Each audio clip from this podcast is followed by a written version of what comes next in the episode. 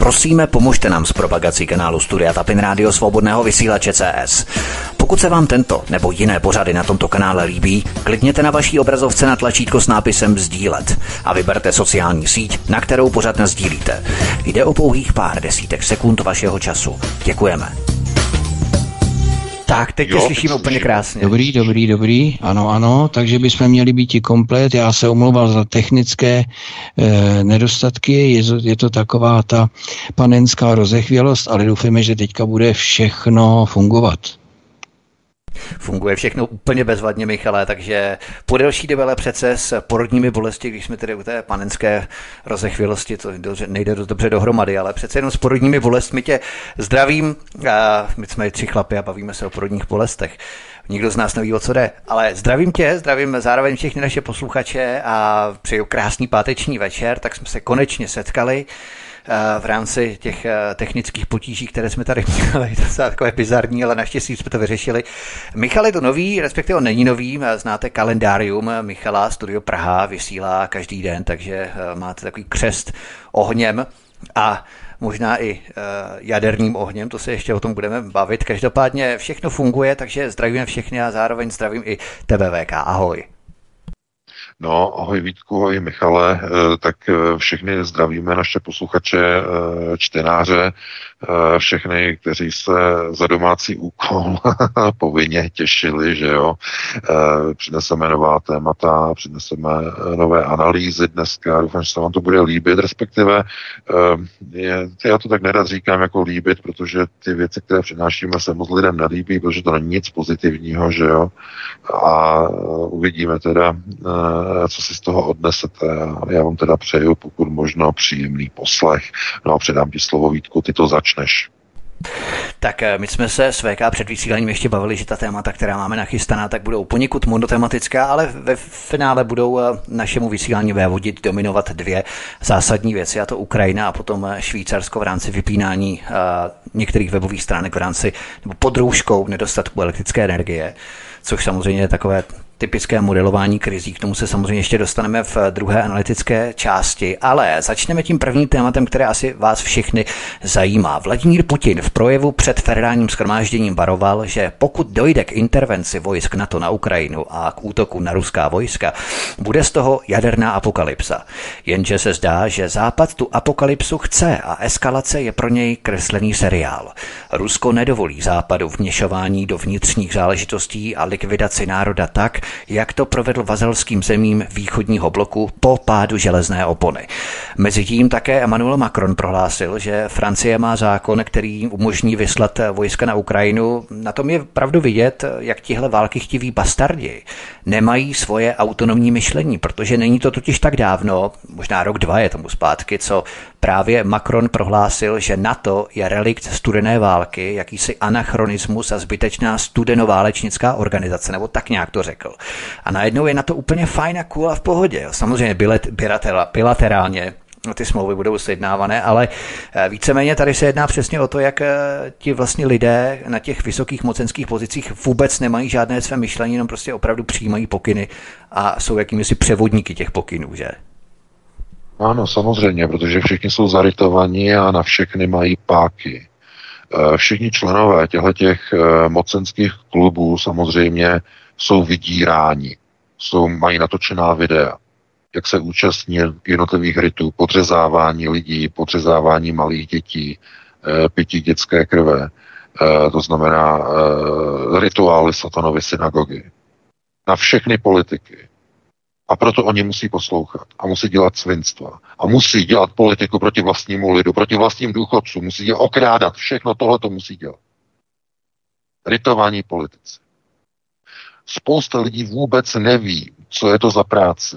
Že prostitutka, která e, se živí svým tělem, je proti ním světit se proti politikům, těm vrcholovým. Teď nemluvím e, o nějakých e, politicích typu někde na obci, někde na městě e, a tak dále, ale mluvím o vrcholových politicích.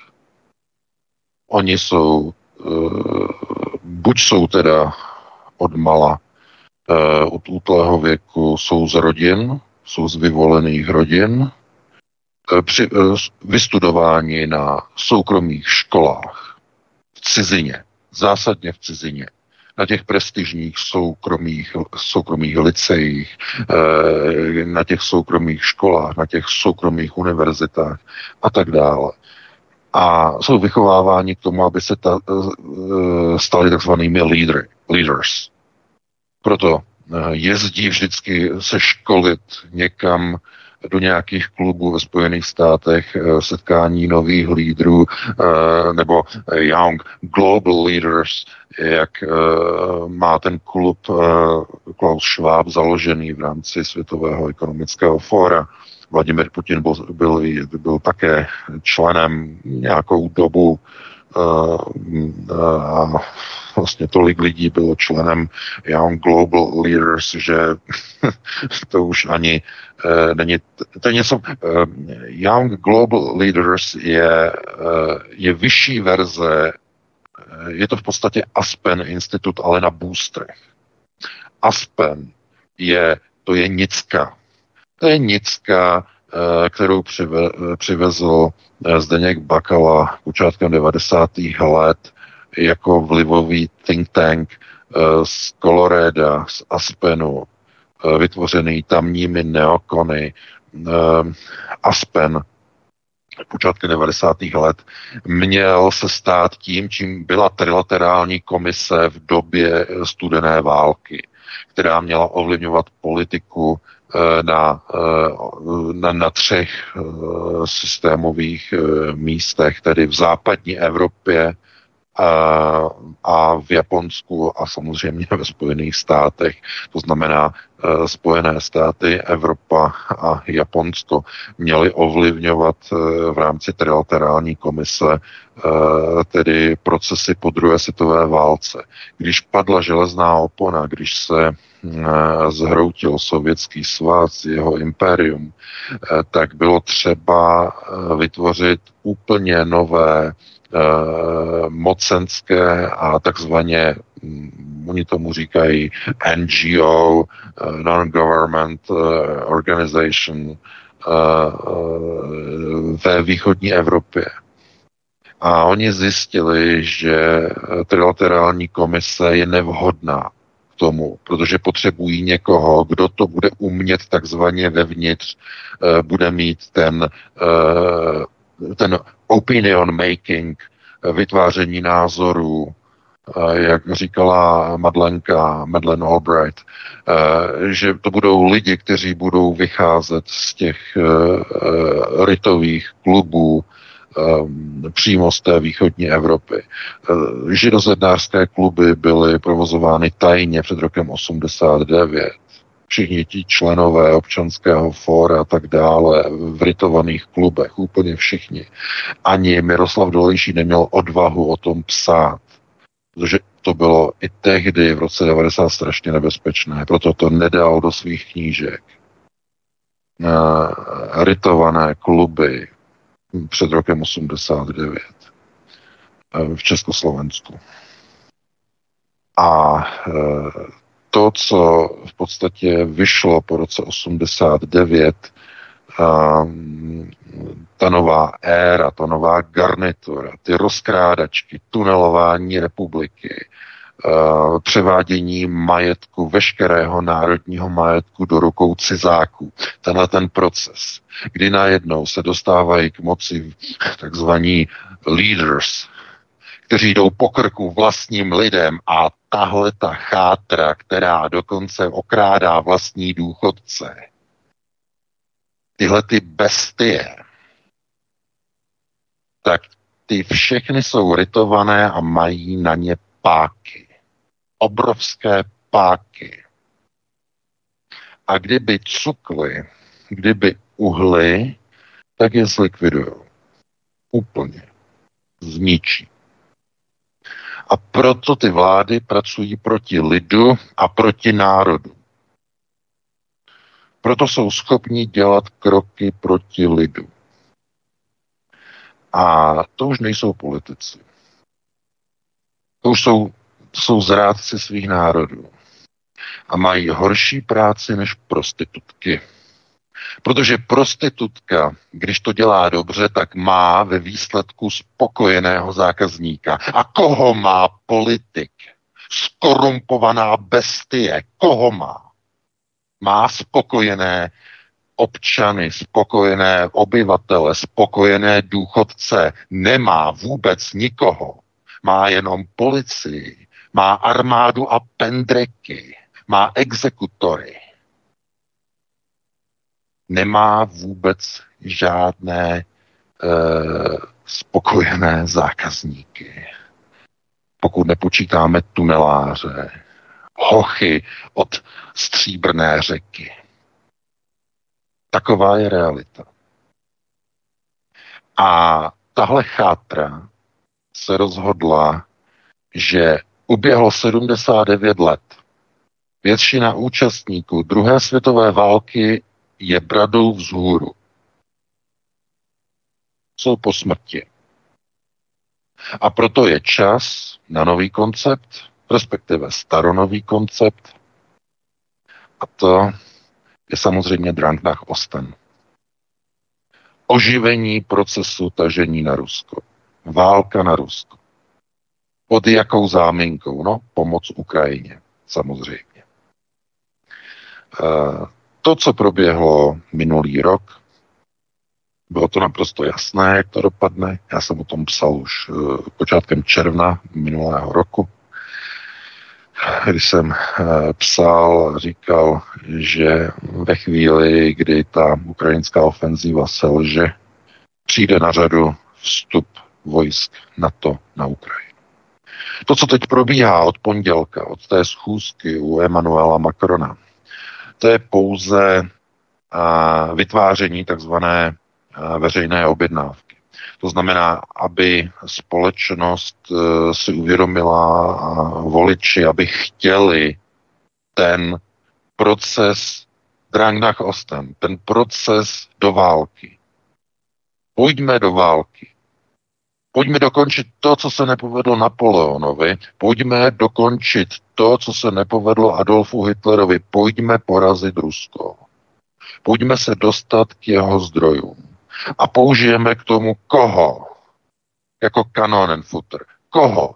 Slovany nejdřív Ukrajince a ti dochází, protože už popadali, ti schopní už popadali. Ti už jsou mrtví, ti už jsou mogilizováni, jsou v podzemí, v mohylách. Takže kdo další? No, slované v Evropské unii. Ti budou první kanonen foter po Ukrajincích. Prvních liních. A ono to nestačí. Takže to budou muset být francouzi. Budou to muset být holanděni. Budou to muset být estonci, budou to muset být letevci. Teď poslední informace. K vyslání vojsk vyzval i ministr obrany Kanady. Máte poslední článek. Již pět zemí, dámy a pánové, již pět zemí Severoatlantické aliance vyzvalo k vyslání vojsk na Ukrajinu. A ještě není konec týdne. Je teprve pátek. Uvidíme, co bude sobota, co bude neděle. Kolik zemí.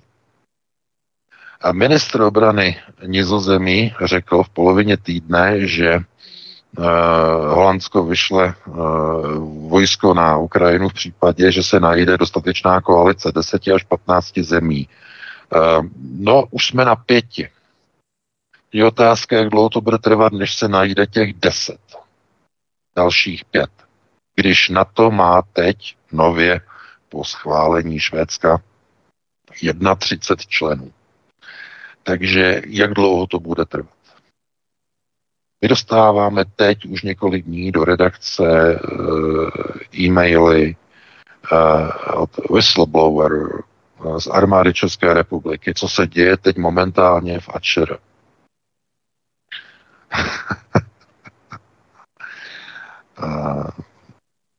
obavy, že půjdou do války proti Rusům na Ukrajině.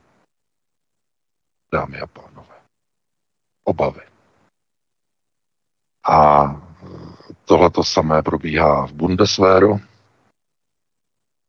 Olaf Scholz se to snaží nějak blokovat, jste možná zaregistrovali, máte to v posledním článku, znovu odmítl dodávku eh, raket dlouhého doletu Taurus, eh, protože ty rakety jsou ovládány dálkově přes satelit, přes německé satelity.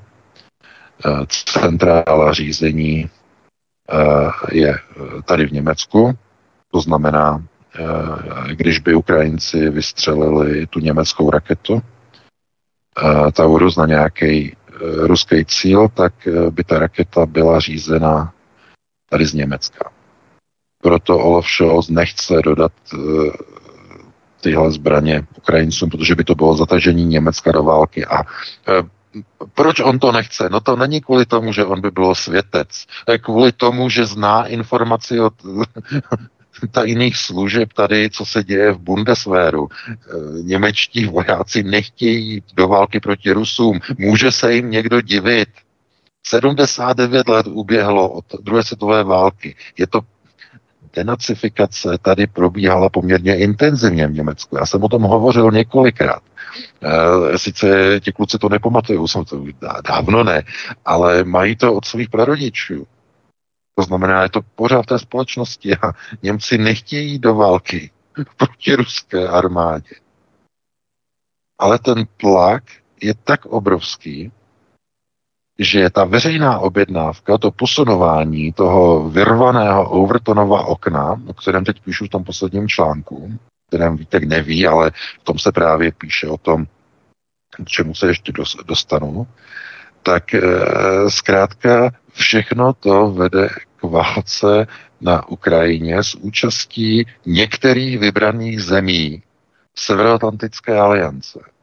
Zatím ne pod centrální hlavičkou z Bruselu, ne NATO jako takové, ale jednotlivých vybraných členských zemí NATO, které bilaterálně na základě dvoustranných dohod si s Ukrajinou podepíšou dohodu o tom, že vyšlou své vojáky. No a dostanu se právě k tomu zásadnímu. A včera proběhlo slyšení v americkém kongresu eh, Lloyd Austin, americký ministr obrany, měl slyšení a vysvětloval, že to slučilo, když byl převezen před několika týdny do nemocnice s akutní rakovinou, zřejmě získanou z očkování proti COVID-19. Typická akutní rakovina. Akutní nástup e, třetí stupeň. Třetí stupeň rozvoje rakoviny velmi rychlý, velmi rychlý. To je typický vedlejší příznak eh, očkování vakcínama mRNA určitého procenta lidí. To znamená akutní prudká rakovina. Byl převezen, eh, on sám teď říkal, že rozvoj té rakoviny u něho byl 72 hodin do třetího stupně což je něco neuvěřitelného. Do třetího stupně se rakovina rozvíjí podle jednotlivých typů a e, když je to já nevím, sarkom nebo lymfom, tak do toho třetího stupně se to rozvine třeba po měsíci. Jo? Některé agresivní kmeny třeba po třech týdnech nebo po dvou týdnech, ale tohle to bylo během 72 hodin. Takže akutní, eh, akutní případ rakoviny, a vysvětloval, proč to nenahlásil svému nadřízenému, prezidentovi, Bidenovi, dementnímu staříkovi. Uh, on to nemohl říct na rovinu, jako že by to nemělo ani smysl, že by to Biden ani nepochopil. Má problém najít eh, toaletní papír zavěšený vedle na hajzlíku, že on hledá někde na stropě. Uh, tohleto mu vyčítali, že to neoznámil a neohlásil, že má nějaký problém. Takže ho tam jako grilovali u toho kongresového slyšení. Ale on tam řekl v závěru tedy toho slyšení, když se ho ptala jedna eh, z, poslan, z poslankyň, co se stane, když Ukrajina eh, padne, prohraje válku. No, on jí na to odpověděl, že když Ukrajina Eh, padne, když prohraje válku, tak země Severoatlantické aliance budou muset jít do války s Ruskem. A on to vysvětloval tím, že když Ukrajina padne, Vladimir Putin se nezastaví a zřejmě obsadí po Baltí. No a uh, Lloyd Austin uvedl, že případě pádu Ukrajiny to uh, bude znamenat, že NATO začne bojovat s Ruskem na úplně novém území. Myšleno tedy uh, bude bojovat už uh, na území pobaltských států, které jsou členy NATO a tudíž NATO bude bojovat s Ruskem. Eh, to je eh, výrok ze včerejška ministra obrany. To znamená, eh, to už není v té, v té akademické rovině. Mohlo by se stát za nejhorší situace, kdyby tak a tak, mohlo by se eventuálně. Ne, Oni teď říkají, že když Ukrajina nevyhraje, kdo si teď myslí, postavme tu otázku jinak, kdo si teď z těch generálů v Pentagonu eh, v čele uh, s Lloydem Austinem jako ministrem obrany a se všemi generály, včetně generál prezidentem Pávkem, kdo z těchto těch lidí, jestli soukromně, ne mediálně, co říkají nahlas, ale soukromně, opravdu myslí, že Ukrajina by mohla vyhrát válku nad Ruskem? Kdo si to z nich opravdu myslí? Nikdo. To si můžete odpovědět, nikdo si to nemyslí. Nikdo. Ani v nejmenší. Takže co nám tím vzkazuje? No, vzkazuje nám ministr tím, touto cestou, že je rozhodnuto. Vojska NATO půjdou do války proti Rusku. A půjdou na Ukrajinu. A půjdou tam proč? Teď kontrolní otázka. No půjdou tam kvůli tomu, aby nemuseli válčit otevřenou válku v Pobaltí. Protože do téhle pozice už je to postavené. Když se nepomůže Ukrajině, tak, se bude, tak bude otevřená válka mezi NATO a Ruskem v Pobaltí. Takže to je v podstatě takový oslý můstek. Musíme vyslat vojáky na Ukrajinu proto, aby co? aby Ukrajina neprohrála válku. Už ne kvůli tomu, abychom uh, já nevím, nějak, že pomáháme, nepomáháme. Ne, ne, ne, ne, ne, teď už je to o něčem jiném. Už je to postavené do té roviny, že chceme konceptuálně donutit obyvatelstvo, aby přijalo tuhletu pozici chápání a vnímání situace.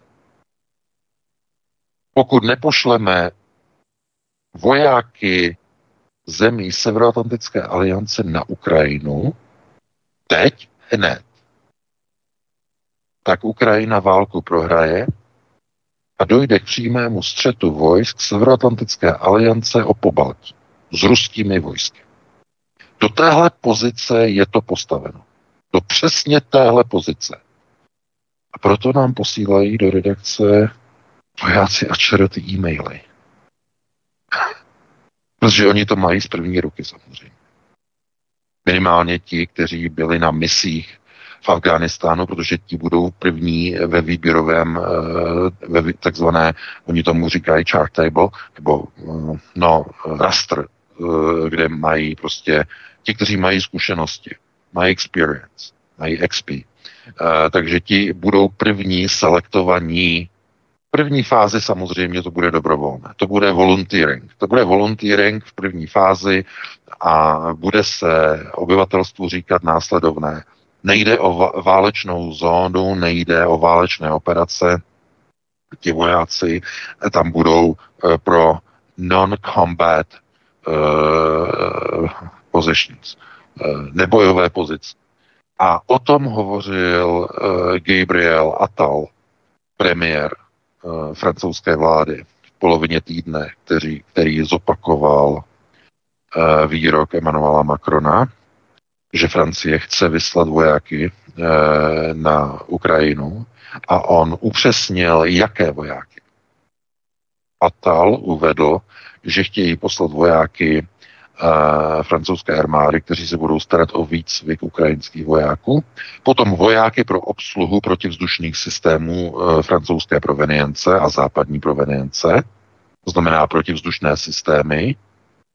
A třetí fáze nebo třetí skupina francouzských vojáků má hlídat vybraná místa ukrajinské hranice, přičemž neřekl, která místa, které hranice, jestli na severu, na západě nebo dokonce na východě.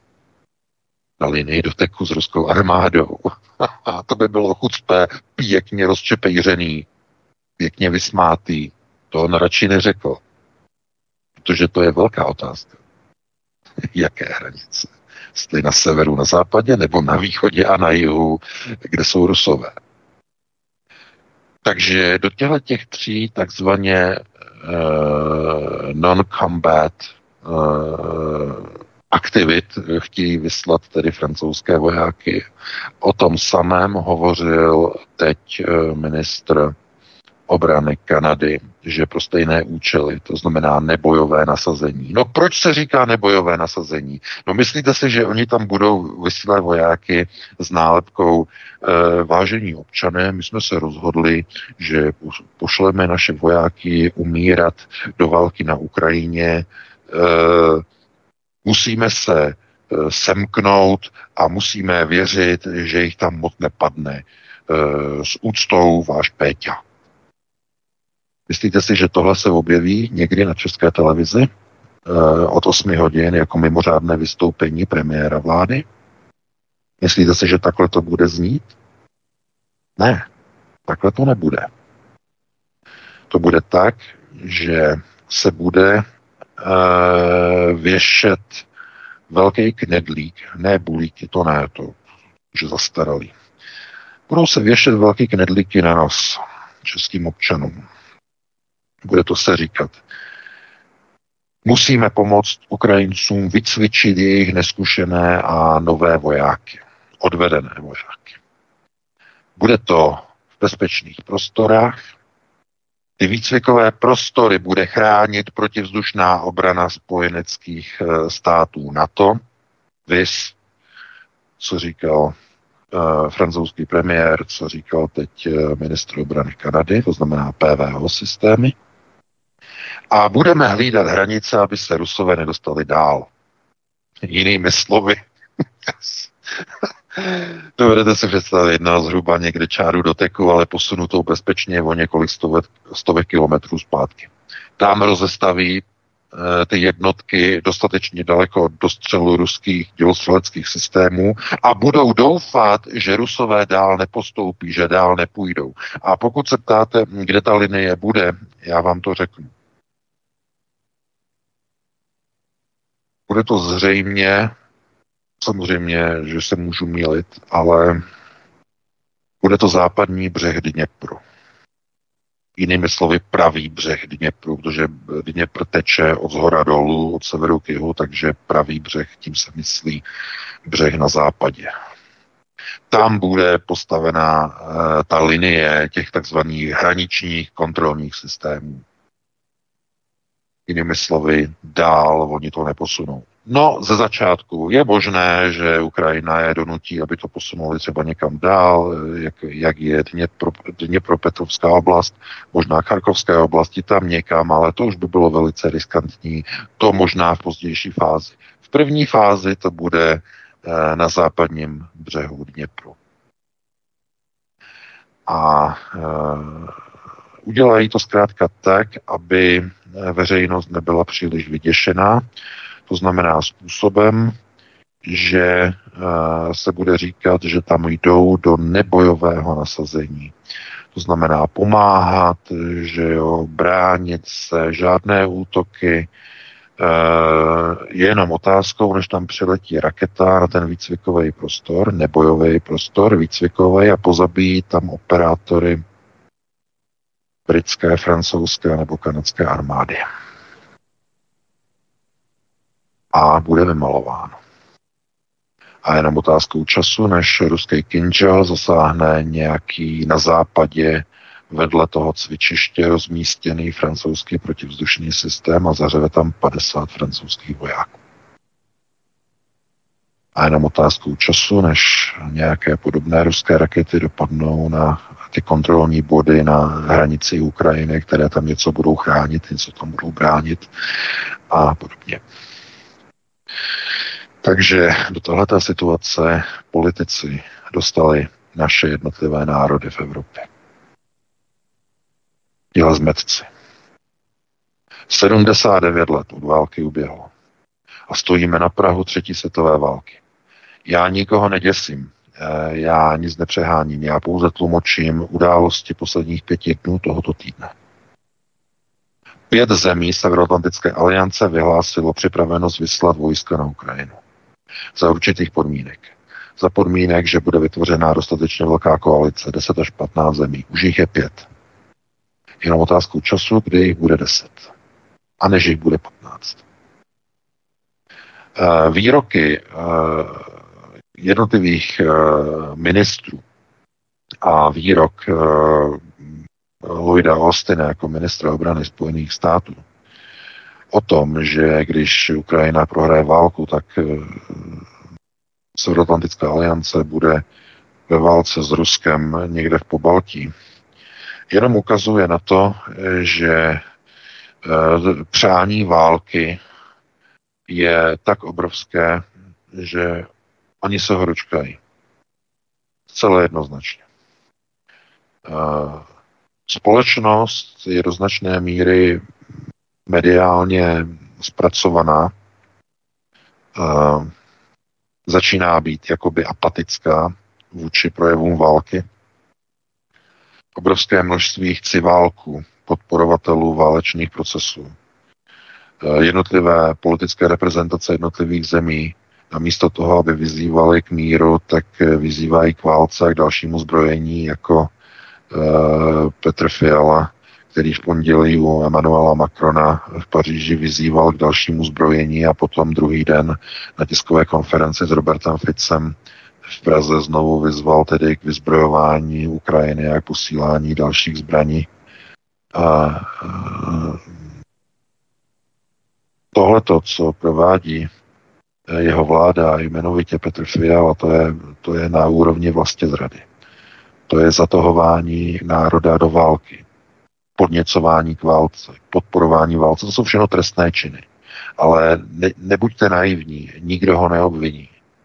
Protože když vyzývá do války proti Rusku, žádný generální prokurátor nebo státní zástupce ho neobviní z podněcování války. To ne, k tomu se musí změnit režim, musí se změnit eh, vláda, musí se změnit politický režim a tihle zmetci se musí postavit před lidové soudy, lidové tribunály. Já věřím, že k tomu jednoho dne dojde. Seznamy existují, oni tam budou stát. A musí se to udělat. Protože tohle, co provádí, jsou proti, to jsou protistátní kroky. Proti národu, proti lidu.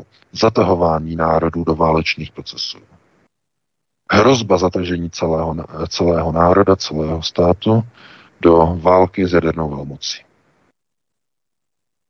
A to, co eh, a, a na straně druhé, druhý extrém, zavírají, zavírají do kriminálu lidi za projevení názoru, za slovo. Když někdo řekne, eh, je naštvaný na politiky, a řekne eh, jako eh, pan Tušl, pan Čermák, když řeknou, že nějací politici by si zasloužili vyházet do Votavy, nebo jak eh, ten výrok zazněl a podobně, tak je zavřou do kriminálu. Protože to není dovoleno. Není dovoleno uh, mluvit uh, takhle o politicích, kteří ženou národ do války. Ale je dovoleno hnát do války proti Rusku když politici ženou do války proti Rusku, to je dovoleno.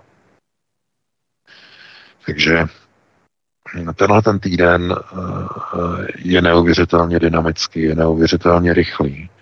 Eh, začalo to vlastně už minulý týden o víkendu, když eh, Robert Fico, premiér slovenské vlády, dopředu v předstihu oznámil, co mu přišlo ve svodce. Eh, respektive on necitoval svodku, protože ta je utajená nebo byla utajená, pouze řekl, že tam věci, které tam jsou napsány, takže mu úplně přechází mráz po zádech a okomentoval to slovy, že Slovensko nikdy své slovenské vojáky e, na Ukrajinu nepošle. A tím vlastně všechno odhalil aniž by ho nikdo mohl obvinit, že prozradil utajovaný dokument.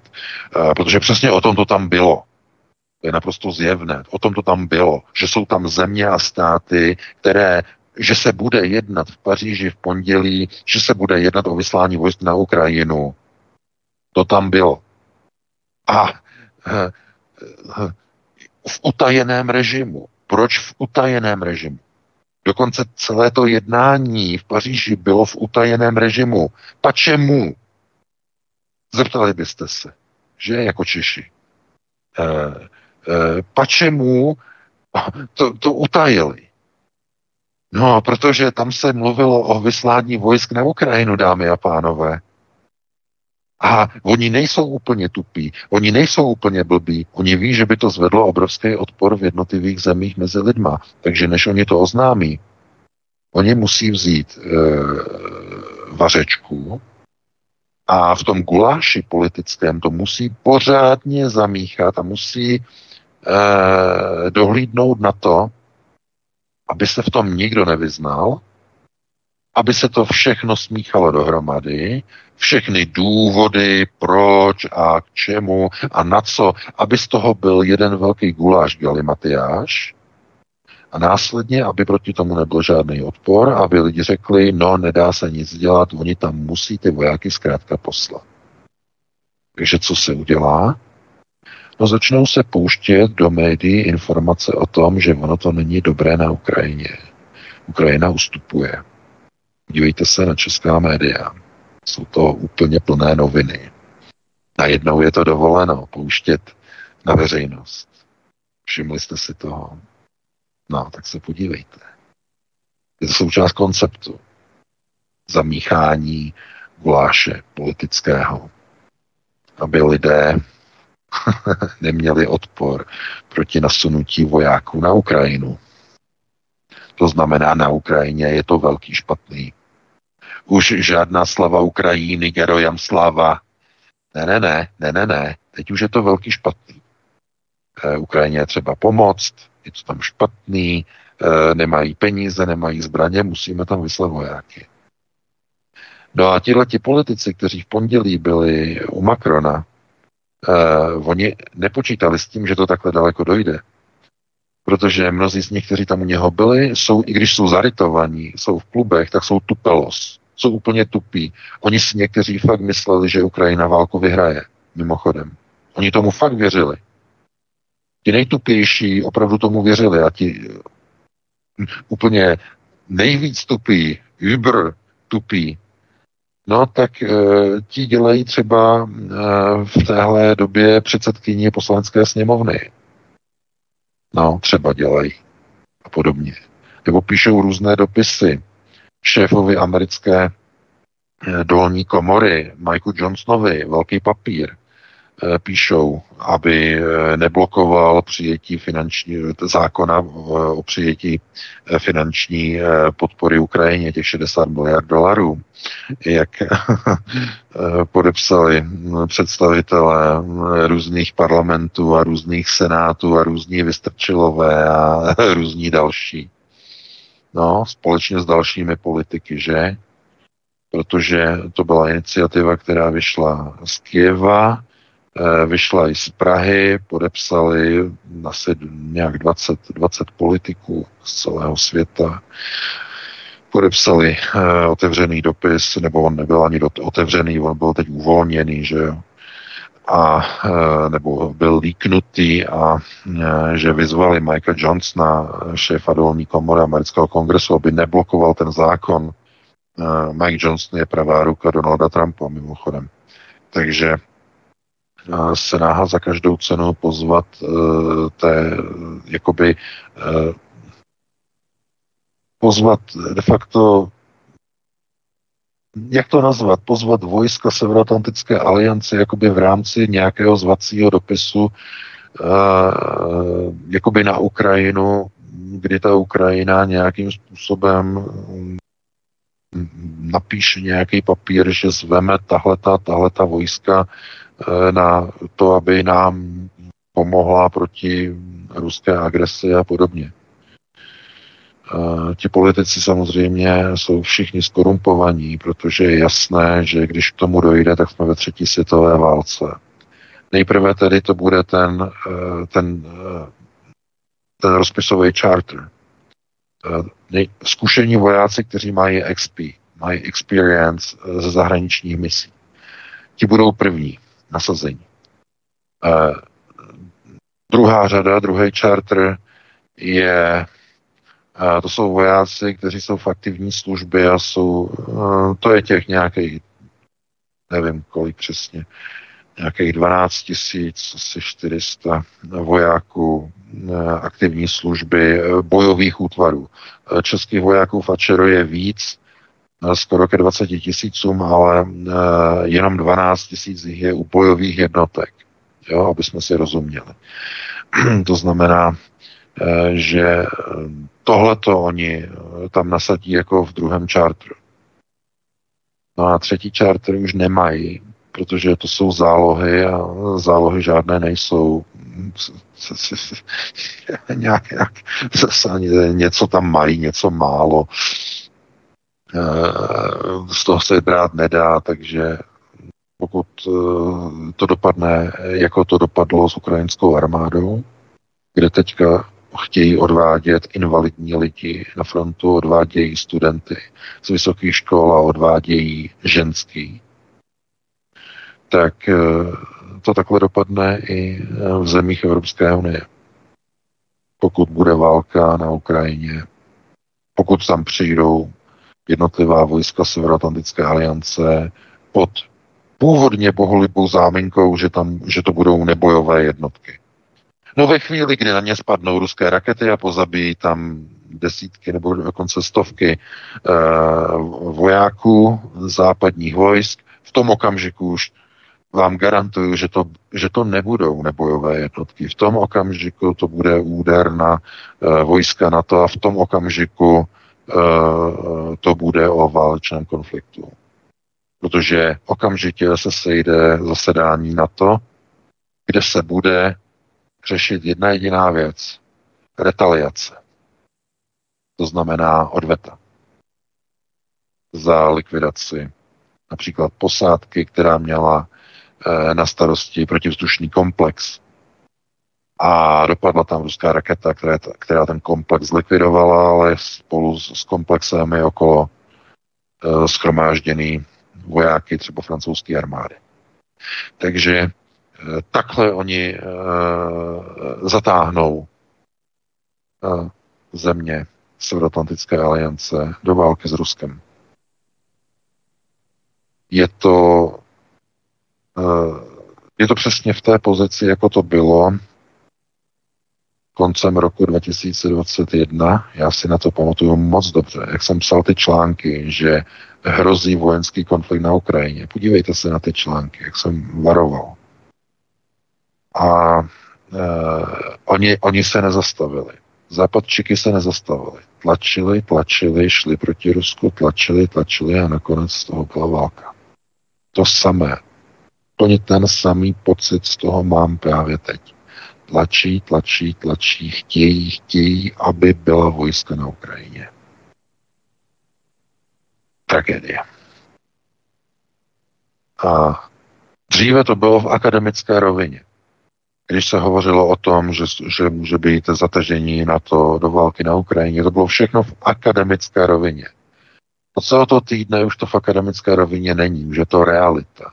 Už se jenom hovoří o tom, kolik uh, členů klubu ochotných zemí na to ještě je třeba vyzbírat, aby to bylo těch deset aspoň minimálně 10 zemí na to, jak o tom hovořil ministr obrany nizozemské armády.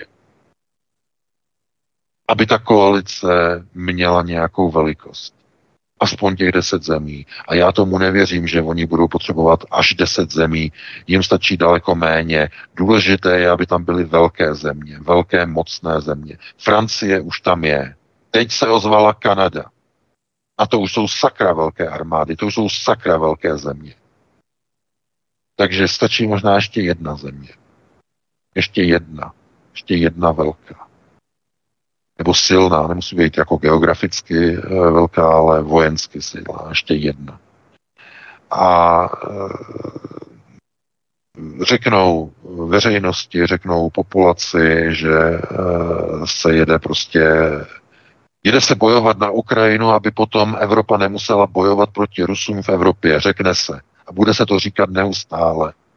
Pojede nekonečné pásmo na české televizi, že teď se bojuje na Ukrajině za to, abychom my v Evropě potom nemuseli bojovat s Rusama tady u nás tak se proto se tam jede na tu Ukrajinu. Proto jako to bylo s Afganistánem, jede... v Kábulu se bojovalo ano, za Prahu. samozřejmě, jak, jako Miloš, jako, jako Moše Zeman úplně stejně. To znamená, v Kábulu se bojuje za Prahu. Úplně ten samý narrativ, úplně ten samý. Jenže v Afghánistánu šlo o ho, že? Přesně o to šlo. Úplně o nic. Daleko e, tam se střílelo na dvě věci. Buď se tam střílelo na pouštní nebo na ty stepní králíky, anebo se tam střílelo na ty e, na ty e, staré dědy a ty ručníkáře v těch turbanech. Buď na zajíce, nebo na talibance se střílelo. Že jezdilo se. Eh, na sportovní střelby. Si z toho dělali takhle jako legraci, že jedeme na sportovní střelby. Protože nebezpečnost eh, těch talibanců byla 0,0 něco. Oni byli nebezpeční, když udělali přepad. Když nám nainstalovali někde nějakou nástražnou bombu, tak ano, to udělalo obrovský masakr, znefunkčnilo to Eh, posádku a potom oni s uh, talibanci okolo srotili a začali střílet, že ho obklíčil tak dále. To ano, to bylo nebezpečné. Ale uh, chápete, to je normální partizánský boj, který tam probíhal.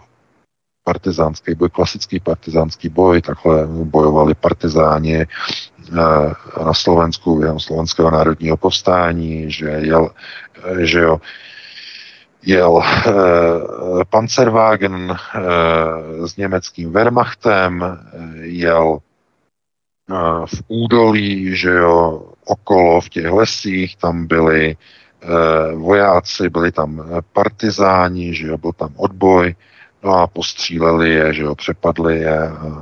To znamená, to je úplně ten systém eh, úplně stejný.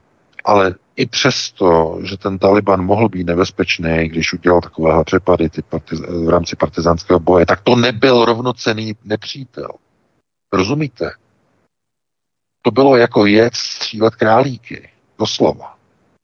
Proto se tam stála fronta, že jo, fronta se stála a čer, fronta, protože se tam brali dolarové platy. Dolary Chápete? Za tvrdou měnu se jezdilo do Afgánu. Za tvrdý. Jenže rozmístění v aktivní zóně na Ukrajině a boj proti ruské armádě, to je úplně jiný příběh. To není výjezd na safari, to je jednomístná jízdenka na vyzkoušení ruského masokombajnu. A ti vojáci nejsou samozřejmě idioti. Ale rozkaz je rozkaz. Oni jsou v armádě. Oni nemůžou odmítnout, protože i když to bude v první fázi dobrovolné, tak když těch dobrovolníků nebude hodně, tak už to bude rozkazem. Už to nebude dobrovolné. Už to bude rozkazem. Takže eh, to, v čem se nacházíme, v té situaci, je eh, opravdu krok od eh, naprostého šílenství, kdy uh, už máme před sebou jasnou odpověď na to, uh, kam jsme došli po dvou letech takzvaného vítězného ukrajinského tažení a že Ukrajina už Eh, bude, bude vítězem. Koncem roku 2022 měla být vítězem a Rusové už měli být pryč z Ukrajiny, z Krymu. Takže v jaké jsme pozici? No, tento týden už víme, že když Ukrajina neporazí Rusy, tak Severoatlantická aliance bude ve válce s Ruskem a budeme mít třetí světovou válku. To je jedna alternativa. To je jedna alternativa. Nechat prohrát Ukrajinu a e, tím mít e, válku mezi NATO a Ruskou federací, znamená mít třetí světovou válku. To je jedna alternativa. A druhá alternativa, aby k tomu nedošlo, aby Ukrajina neprohrála tu válku, když ji nevyhrála, tak aspoň neprohrála, aby to aspoň skončilo plichtou, tak to druhé řešení je vyslání vojsk Severoatlantické aliance k takzvaně nebojovým úkolům na Ukrajinu. To je jediná druhá možnost. Tohleto politici a generálové teď předkládají celosvětové a zejména evropské veřejnosti ke zhodnocení. Právě v těchto hodinách. Tyhle dvě varianty.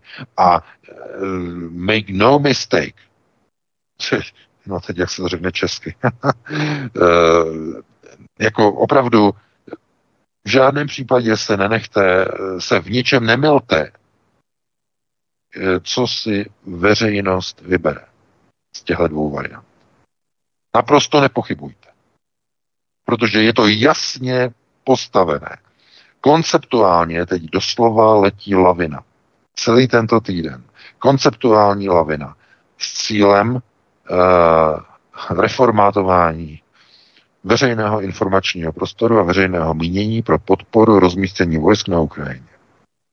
To je ten hlavní úkol. To, to, to, byl, to byl ten důvod, proč Emmanuel Macron na podnět Viktorie Nuland a Borise Johnsona svolal tu zkusku do Paříže v pondělí. To byl ten důvod. Takže eh, tohle je důsledek, když jednotlivé národy jsou řízeny vládami, skorumpovanými vládami, které chtějí zatáhnout své eh, občany, své národy do války na Ukrajině. Podporování války, podporování zbrojení. A divili byste se, jak eh, ti, kteří ještě v pondělí u Macrona vyřvávali, že je třeba podporovat Ukrajinu, jak je třeba dodávat zbraně, a jak dneska, teď v pátek, jsou asi hodně vytěšení, když najednou vidí, že to rozhodnutí na Ukrajinu už má takovou podporu. Za pět dní už se ohlásilo pět zemí, které jsou připraveny, pět zemí NATO, které jsou připraveny vyslat na Ukrajinu armádu. Panečku. No, s tím letím nepočítali. Nepočítali ani z reakcí jednotlivých eh, vojáků armády. Jaká bude. Takže nemyslete si. Uh, je to to přísloví. Kdo čím zachází, těmi schází. Fiala chtěl válku. Bude mít válku. Je otázka, kde a jak velkou bude mít válku. A koho tam bude muset poslat. Ano, šlapal na brzdu. Bylo vidět, že šlape na brzdu, že nechce nikoho posílat na Ukrajinu, ale neměl ještě dost síly na to, aby řekl, že chce vyzbrojovat Ukrajinu, že chce jí posílat zbraně, chce podněcovat a podporovat válku. Pouze Emmanuel Macron a pouze uh, Viktor Orbán vyzývají k mírovému urovnání konfliktu na Ukrajině. Pouze dva politici v celé Evropě a to je všechno. Je to vsio. Takže já se na to dívám jako na nejkritičtější vůbec týden za celý tenhle ten rok. Máme, že dneska začátek března, ale uh, opravdu to, co teď probíhá, to je nejkritičtější týden, protože uh, takovéhle konceptuální posuny, které jednoznačně míří k šesté prioritě, to si musíme říct úplně na rovinu.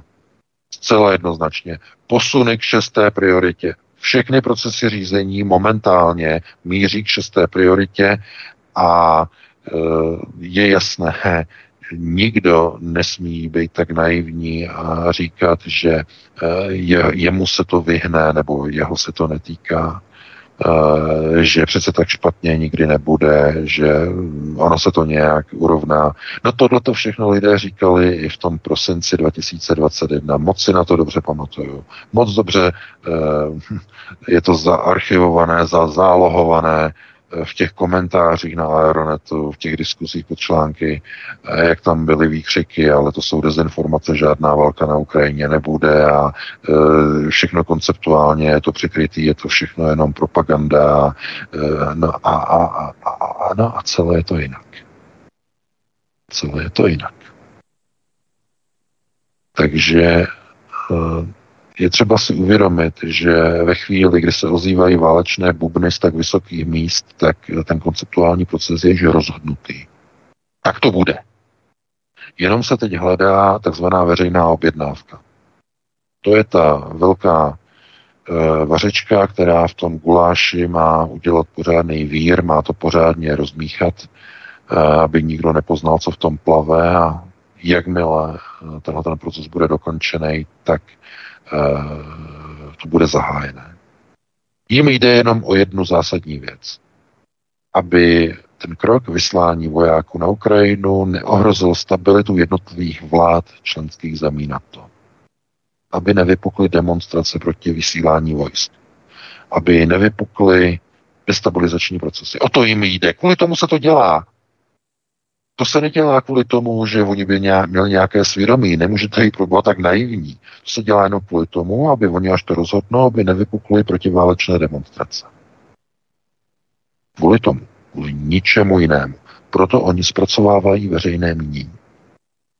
Proto si dávají na čas, proto chtějí, aby to bylo v koaličním rámci a proto vysílají ty signály o tom, že nebojte se, nebojte se, budou to nebojové, eh, nebojová nasazení, budou to obraná nasazení, budou to jenom výcvikové prostory, budou to jenom PVO systémy a budou to nějaké ochrany nějakých neurčených bližších míst na hranici a tak dále a tak dále. To znamená, ten proces je přesně takhle nastavený.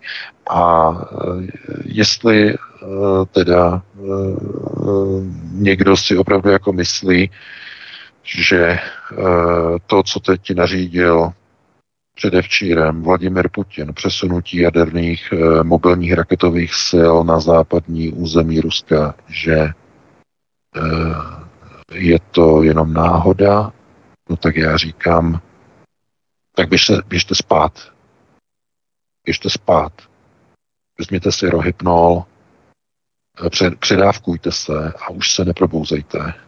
Bude to pro vás lepší. To říkám naprosto jasně. Protože tohle to je připravené. A Rusko, když přesunuje jaderné zbraně, už to něco znamená.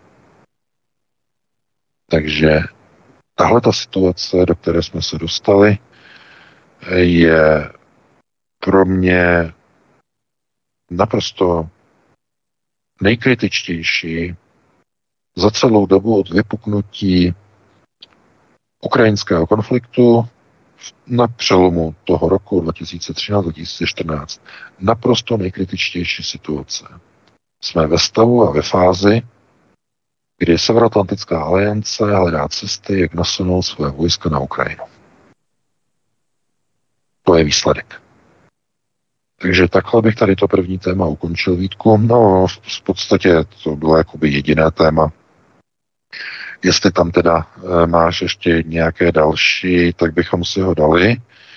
A pokud e, další téma není, tak e, máme 52-8 minut do té deváté, tak bychom se dali už přestávku takovou delší 8-minutovou, nebo skoro už jenom 7-minutovou. E, já bych se podíval do ledničky, jaká jsou tam tajemství, že jo, co tam je schovanýho. A potom bychom se od té deváté hodiny pustili do telefonických dotazujících, už tam jsou seřazení a čekají.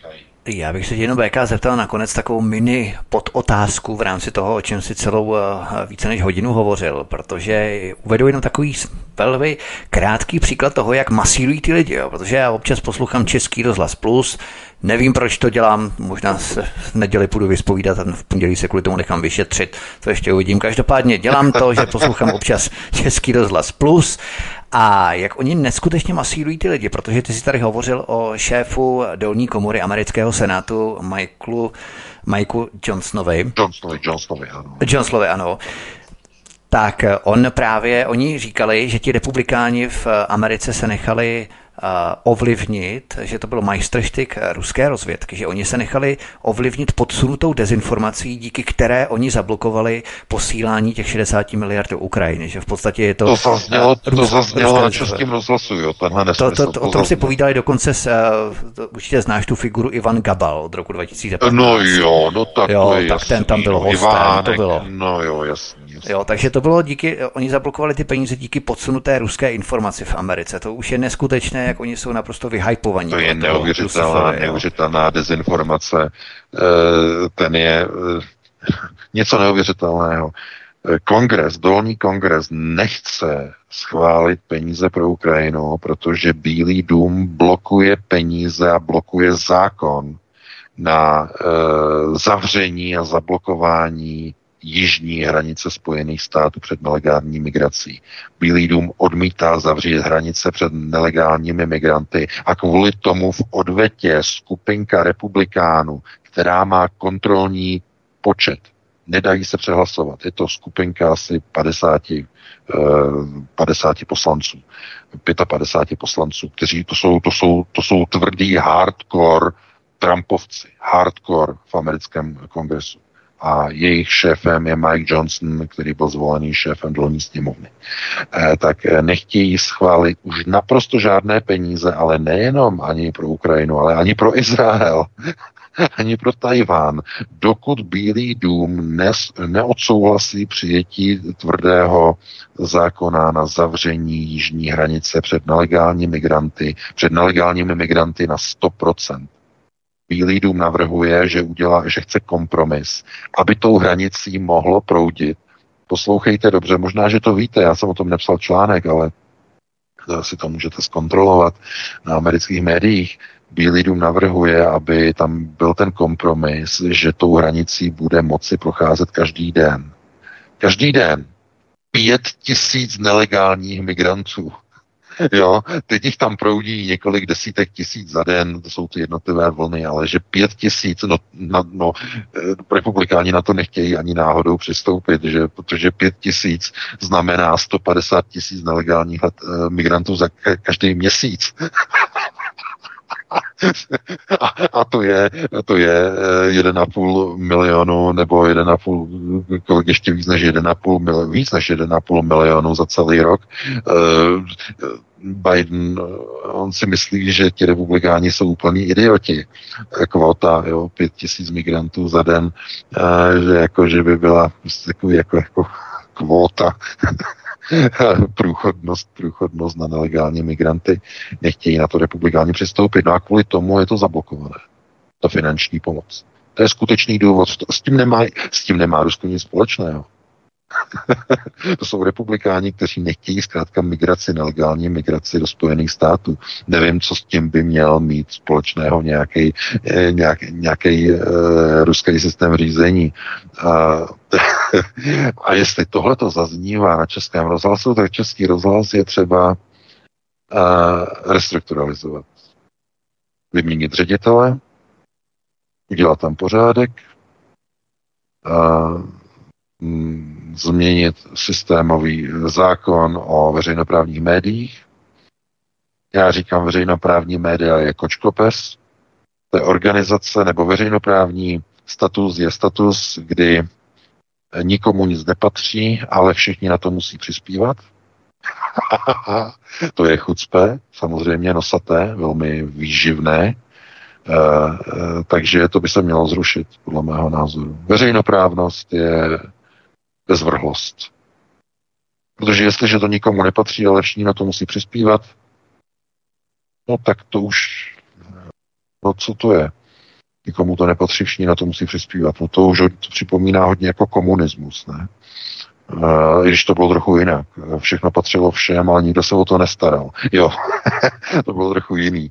Ale tohle to je v podstatě taková jakoby obdoba, obdoba de facto jako komunistických systémů řízení uh, naroubovaných takzvaně na demokracii a na kapitalistický systém. Mně se z toho dělá špatně. Já říkám, jsou některé strany, jako třeba národní demokracie. Adam dělá dobrou práci ta strana by si zasloužila skutečně jako víc, víc podpory a víc voličů zcela jednoznačně, ale je jasné, že eh, konceptualita je nastavená v České republice tak nízko, že tyhle ty strany vlastenecké prostě neoslovují většinovou veřejnost. Je to samozřejmě proces a důsledek procesu na první prioritě za 30 let, to znamená světonazor, světonazorově vzdělávací proces. Mladé lidi to neoslovuje. Až na výjimky samozřejmě.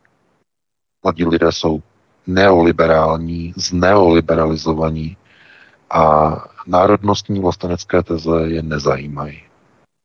Nebo dokonce v nich vyvolávají odpor. My chceme být Evropané, my chceme být Evro, chceme být Evropčeky, eh, nechceme jako být někde, abychom jako vlast na prvním místě, nebo eh, jako jsou, že jo, MAGA eh, v Americe, že jo, Amerika na prvním místě a podobně, udělat něco takového nebo zopakovat něco takového v podstatě vyžaduje určitý typ veřejnosti, určitý typ voličů.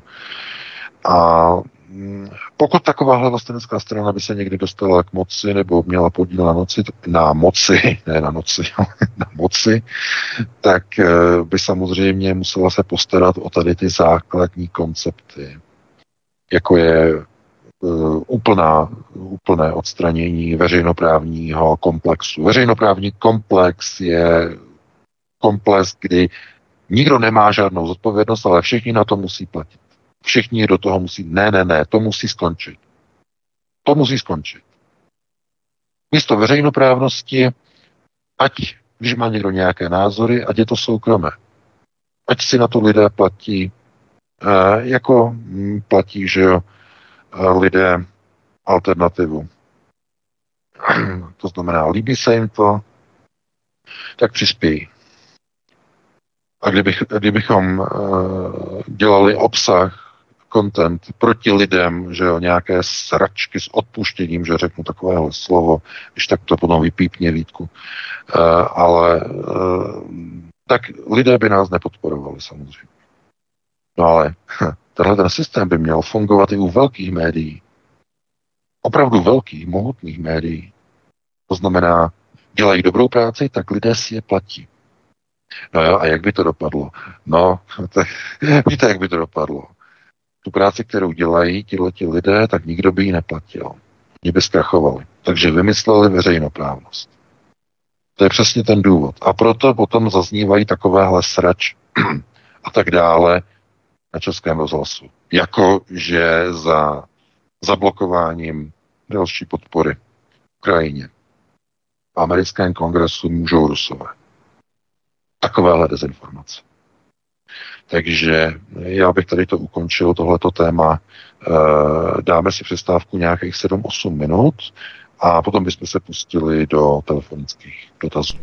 Určitě, dáme si tři písničky, ideálně, to bude asi nejlepší. Opravdu, eh, milí posluchači, pokud se chcete pobavit, šokovat, tak eh, pušte si dopoledne, dnes to běželo, když si zadáte do browseru, do, do prohlížeče, vyhledávač eh, Český rozhlas plus, ČRO plus, Barbara Tachecí, Ivan Gabal, určitě vám to vyjede. Já jsem přitom vařil, proto jsem to poslouchal, si vzpomínám, dopoledne, to bylo dopoledne, jsem přitom vařil, tak už jsem tam musel prdnout nějaký to ruský vejce, abych se z toho zpamatoval. Tak, dáme si tedy písničku a písničky, plurál použijeme a potom se vrhneme Michala na naše posluchačské dotazy konečně. Dobře, dobře, já to zkusím, doufáme, že nám to bude pěkně hrát, dáme tři písničky, e, po té druhé oznámím číslo, protože koukám, že nenaskočilo, takže to bude ještě dosti času, aby e, lidi mohli zavolat Prosíme, pomožte nám s propagací kanálu Studia Tapin Rádio Svobodného vysílače CS. Pokud se vám tento nebo jiné pořady na tomto kanále líbí, klikněte na vaší obrazovce na tlačítko s nápisem Sdílet a vyberte sociální síť, na kterou pořád sdílíte. Jde o pouhých pár desítek sekund vašeho času. Děkujeme. Takže jak jsme na tom? Vítek? No ano, jsme, ano, jsme tady, jsme tady. Jsme tady, ano, jsme tady. Michale, skvělý. Dobrý, tak já bych ještě možná zopakoval to číslo. Je to 724 824 111, najdete ho když tak ve studiích a já teda beru prvního posluchače, eh, který už zde čeká ukryt v telefonu na reproduktoru. Uvidíme, jak to půjde bezdrátově. Takže prosím, hovořte. Dobrý večer. Trošku netradiční otázku, ale bude se týkat tématu. Je magie. Vemte si, co udělalo slovo v covidu, když se vypustilo do světa. A my máme dvě úrovně vnímání, nebo takový základní dvě úrovně vnímání. Vědomá úroveň a podvědomá úroveň. Vědomá úroveň rozlišuje duálně na dobré a špatné, vyhovující, nevyhovující. Dokáže rozlišovat. A problém je, když vědomá úroveň pustí to slovo nebo myšlenku do podvědomí a podvědomí už nerozlišuje. A zároveň už tvoří budoucnost. Takže programuje. A já mám trošku obavy, když se bavíme o té hodně negativní budoucnosti, že spousta posluchačů, ale to nemyslím jenom tady, ale i v jiných třeba médiích, ty lidi jsou chyceny v negativní budoucnosti a pokud si to pustí do podvědomí, tak to podvědomí s tím dělá velký divy. A už to vlastně programuje tímhle tím negativním směrem. Proto, proto bych byl rád, kdyby se, tady, kdyby se to třeba změnilo v tomhle světě. Děkuji a budu poslouchat. No, já děkuji za dotaz. Tohle je hodně filozofická myšlenka, že to, to zabíháme někam do jiných trošku, to už není konceptualita, to je filozofie. Filozofismus. Konkrétně ne filozofie, ale filozofismus. Politická filozofie. Ne, to by bylo na dlouhou přednášku. Politická filozofie, že jo, no, se přednáší v Moskvě na Institutu mezinárodních vztahů na MGIMO. A někdo zájem, tak že jo, Tatiana, Tatiana Ivanovna tam přednáší uh, politický, uh, tedy filozof, politický filozofismus, tak. Uh, já bych na to reagoval uh, asi tak, že myšlenka, samozřejmě, pokud jste četli moji poslední knihu, Memoria, tak tam je článek jeden, eh, který ukazuje, jaká je moc slova. Jo? Opravdu dokáže fyzikálně měnit struktury. Fyzikálně. Slovo dokáže fyzikálně měnit uh, struktury uh, organismů, biologických organismů. Takže ano, vliv slova je, silný, ale Eh, co se týče působení, eh, to, o čem jste hovořil, tedy vědomí, podvědomí, mm, eh, to celé je utvářené nebo ovlivňované něčím, čemu se říká eugenické záření. O tom jsem psal, to je zkrátka věc, kdy společnost působí na lidi a to působení eugenického záření ty lidi přetváří až na biologické a genetické úrovni. je to doslova metafyzická záležitost, nebo ona není metafyzická, ona je fyzická, ale eh, je to součást vědy, která je označována anglickým, anglickým slovem French. French science. A proto neexistuje český překlad. A French je něco, co je eh, natolik neakceptovatelné, skandální, pro vědeckou obec, že se tím nechce zabývat. To je fringe. A fringe je eh, přesně eh, tohleto, o čem jste hovořil.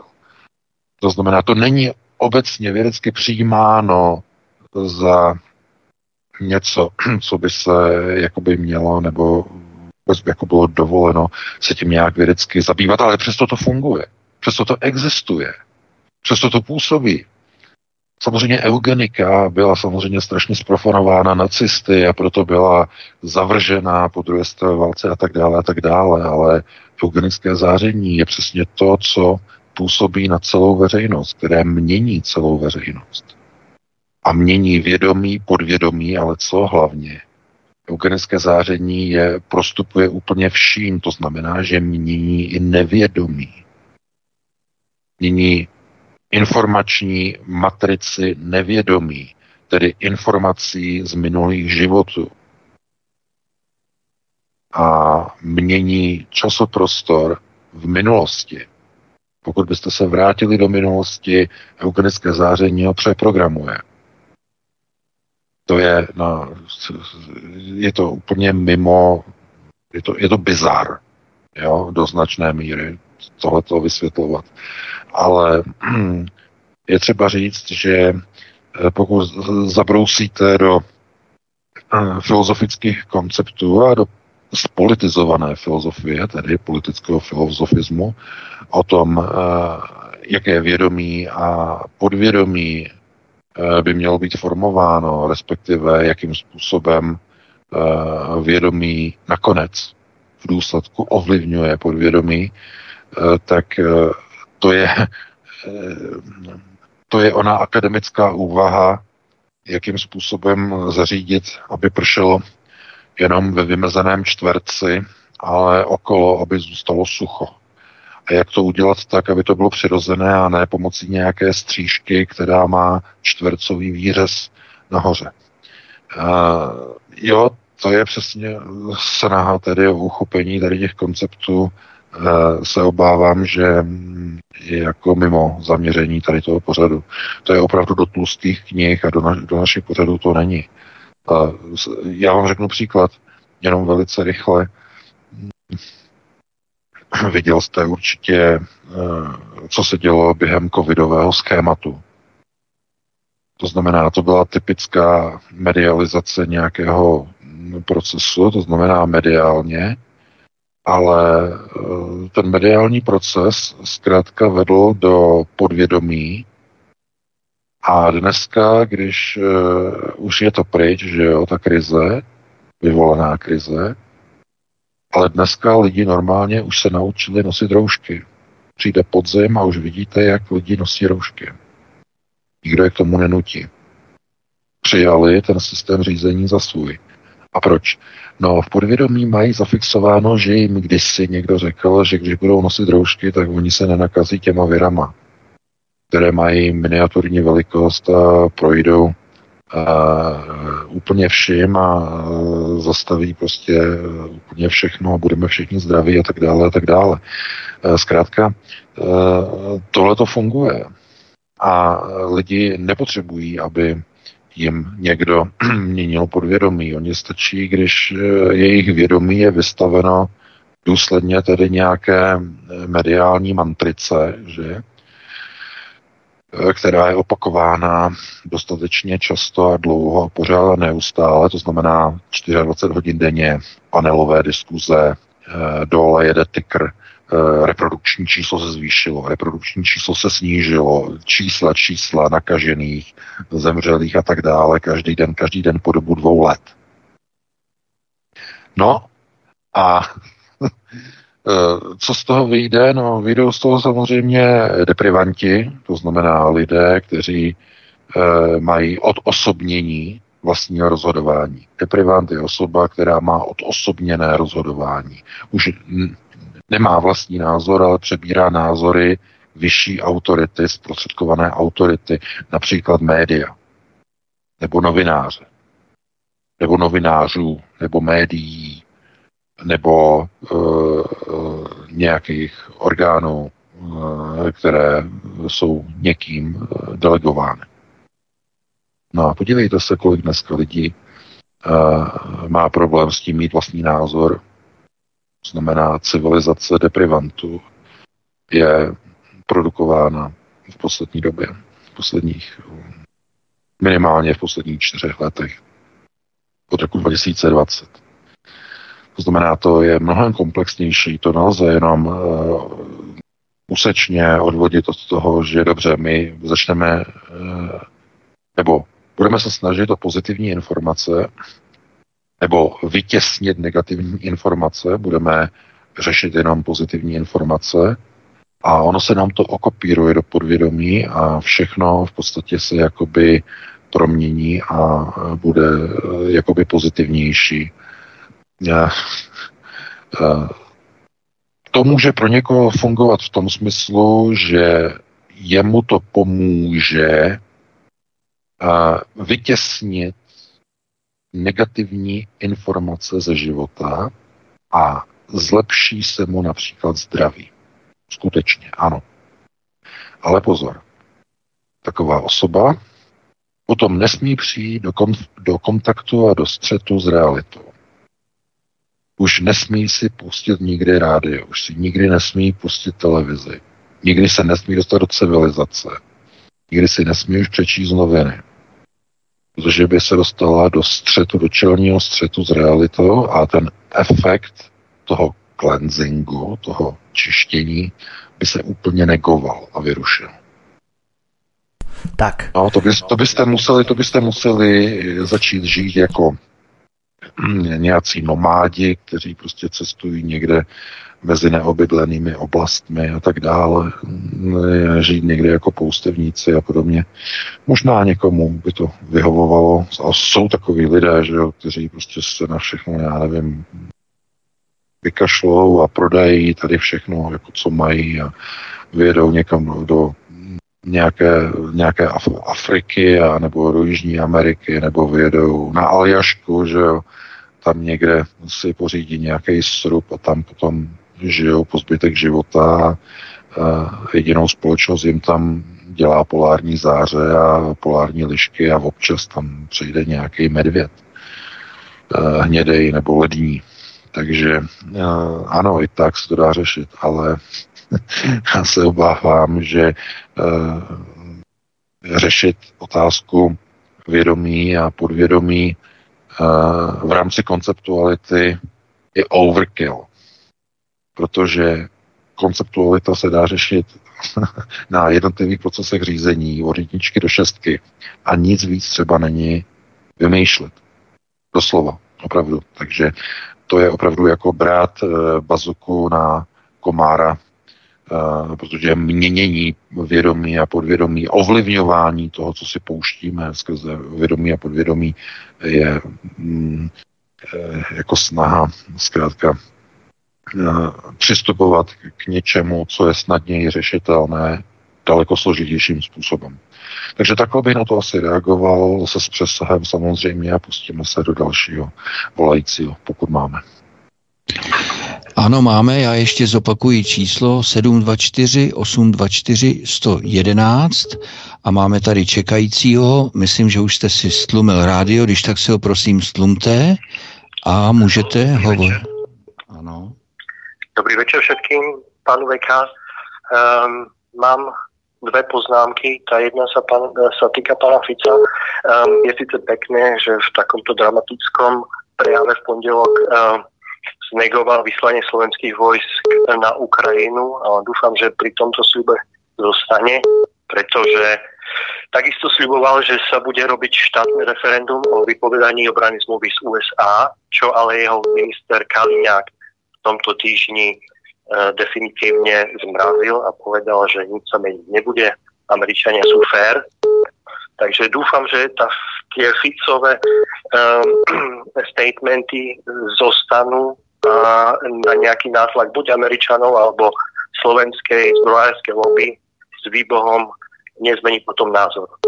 Jedna vec. A druhá vec, Nemecko vedie vraj tajné dohovory s Indiou. Asi také tajné nebudú, keď sa to píše v agentúrnych správach o dodaní um, nespočte, nespočetného množstva delostredských uh, granátov 155 mm pre Ukrajinu.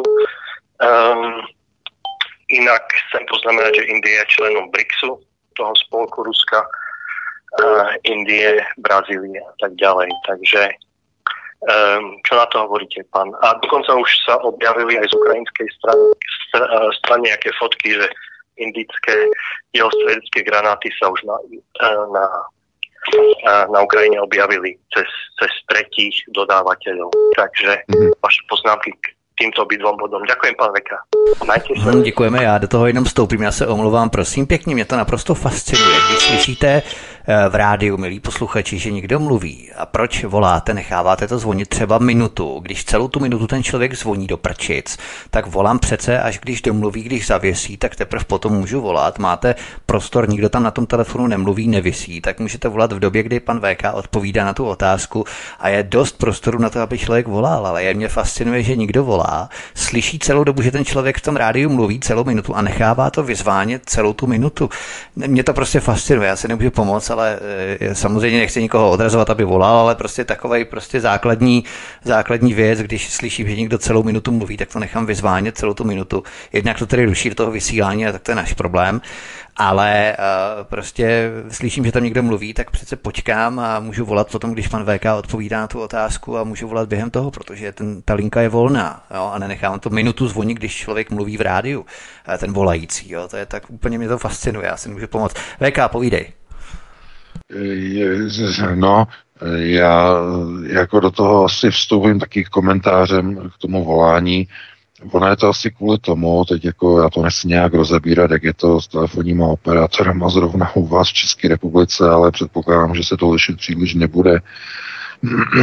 to je tak, že když člověk eh, vysí na lince a vyzvání hovor, tak eh, se jedná o takzvaný vyhrazený time slot ten vyhrazený timeslot eh, je v pořadí a když v té chvíli zavolá někdo další, tak v timeslotu je zařazený eh, řídící jednotkou, eh, která vlastně řídí signály na druhé místo. Takzvaný flag 1, flag 2, flag 3. A to znamená, že ti lidé, když vysí na tom kanálu, tak mají jistotu, že když ten první člověk, který hovoří a zavěsí, že jsou přesně ti, kteří se dovolají. Jim bude ten hovor zvednutý. Ten, který ho eh, se zvolá až potom, tak je v pořadí. Jo, s flagem, s dvojkou, s trojkou a tak dále. Eh, to si můžete představit, jako když máte nějaké telefonní číslo, zavoláte, to číslo je obsazené, někdo tam hovoří, zavoláte na telefonní číslo, teď váš kamarád zavolá na to samé telefonní číslo ze svého mobilu, vaše kamarádka ze třetího mobilu a všichni voláte na jedno stejné telefonní číslo, ale všichni jste tam volali eh, v jiný čas. Eh, váš kamarád o půl minuty později a kamarádka o minutu později. To znamená, všichni voláte na jedno číslo, které je zrovna momentálně obsazené. A když to obsazení skončí, tak spojený je hned váš hovor. Jo, ten první, který zavolal, já tomu jako rozumím. Ano, jo? přesně to je fronta, tak, v podstatě tak, fronta, něco přesně, jako. Přesně jo? tak, je to v podstatě fronta, je to uh, ve frontě, takže lidi, když čekají na uh, tom kanálu, když tak jako já bych to nebral uh, za něco špatného, protože ty lidi prostě se chtějí dovolat, jo. Ehm, asi bych to nikomu nevyčítal, nebo Jasně, ne, jak já jsem si jenom všim, že Michal to vytípával asi pětkrát chudák, nebo šestkrát to vytípával, jo, jsem si všim právě, aby to tam jako no, no. do toho, jo, tak jo. takže, takže, ale, ale pojďme abych, k tomu Robertu ale Ficovi. abych nezapomněl na ty dotazy pána eh, ze Slovenska. Eh, já děkuji za ty dotazy. Eh, takhle, já jsem zaregistroval jednu věc, zaregistroval jsem, že premiér Robert Fico tam řekl, že nebo tam byla ta zmínka o tom, že tedy nebudou vysíláni žádní vojáci, slovenští vojáci na Ukrajinu, ale rovněž tam zaznělo, že na Slovensku budou, bude prováděn výcvik ukrajinských vojáků. To tam zaznělo, což mě vyděsilo. A výcvik, co se tím myslí výcvik? No tak výcvik eh, budou ty vojáky cvičit eh, k obsluze třeba proti, protivzdušných systémů. Je to tak myšleno a nebo e, k boji budou cvičit ty vojáky na tom východním Slovensku. K čemu? Protože to je výrok, to ten zazněl přímo od e, Roberta Fica. na té tiskové konferenci, nebo v tom, tom no ona to byla tiskovka, jak tam zaznělo, že, že ano, že výcvik, eh, že se nebrání výcviku ukrajinských vojáků na území Slovenska, že bude pokračovat. Eh, to mi trochu nesedí. Já jsem přesvědčený, že pokud někdo chce autenticky jako prosazovat tedy mír na Ukrajině, tak eh, první, co by se mělo dělat, že by se neměli cvičit vojáci k válce. A možná se mýlim, možná ne, možná je to jinak, ale to mi tam nesedí, jako jo, protože uh, opravdu já si opravdu Roberta Fica velice vážím, protože opravdu on se konceptuálně uh, proměnil po tom státním převratu. Já, já to nazývám to, co se odehrálo v roce 2018 um, okolo uh, té akce s tím novinářem, že jo, ta tragická událost se na sorošovských médií a tak dále, tak um, Robert Fico se opravdu konceptuálně opravdu probral začal chápat, kde jsou ty národnostní teze, národnostní postoje. Um, to, je, to, se, to se neděje u mnoha politiků. Opravdu neděje. Ale samozřejmě, že uh, on má v koalici stranu, která by udělala obrovské problémy a to je samozřejmě strana, strana hlas pana Pellegrini. Tam já vidím ten problém.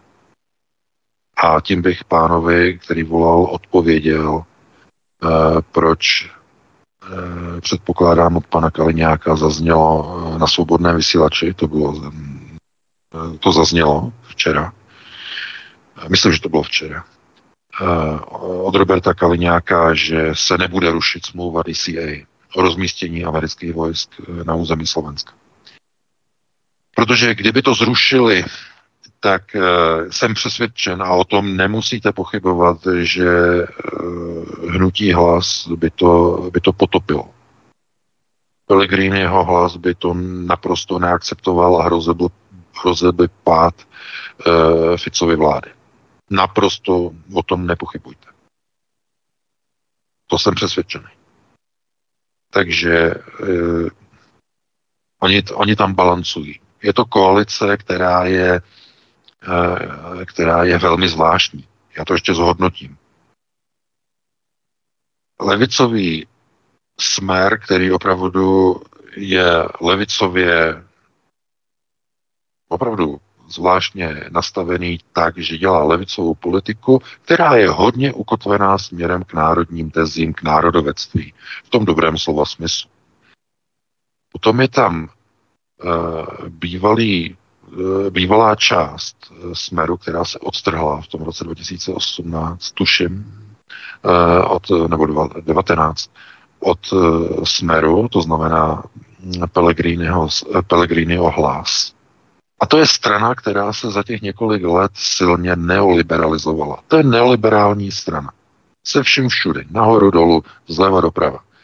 Já bych ji neoznačoval, něco málo jim tam zůstalo z těch levicových programů, z těch tezí, ale to je neoliberalizovaná strana, která by neměla problém udělat koalici eh, no, s progresivci, panem Šimečkou, dalšími, neměla, absolutně neměla problém. A nejenom ideově a ideologicky, ale i programově by neměli problém. Trochu by tam pozměnili nějaké věci a byli by úplně tam, kde jsou. Takže to je druhá strana koalici, která je trochu zvláštní, že tam je.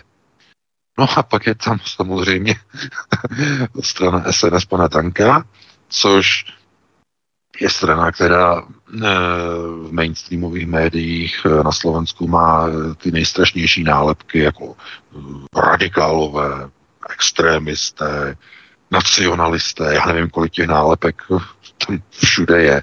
A představte si, a tyhle, a tyhle tři strany jsou pohromadě v jedné koalici a docela jim to funguje. Docela, docela to funguje. Kdo by to řekl? E, no něco je spojuje. No spojuje je mm, ten hlavní tmel, je tam to národovectví. Ten vztah k té zemi, jakkoliv to zní zvláštně, tak to je to, na čem se dokážou shodnout. V tom mimochodem se hlas liší od progresivního Slovenska. protože ten důraz v Pellegriniho smeru na takovéto ne úplně jakoby až exaltované vlastenectví, to v žádném případě to ani nemůžeme čekat, ale ten důraz na ty národní teze je u Pellegriniho hlasu poměrně, poměrně jasně daný. Takže oni si v podstatě notují na téhleté bázi a nedivím se, že nechtějí tu koalici rozbourat tím, že jedna z těch stran bude se snažit dokončit smlouvu DCA, která pro jednu z těch dalších stran, tu větší, je jakousi garancí nějaké bezpečnosti, protože v tom vidí něco, co je jakoby pro americky nastavené, protože to není vlastenecká strana, úplně vlastenecká, ale je to neoliberální strana.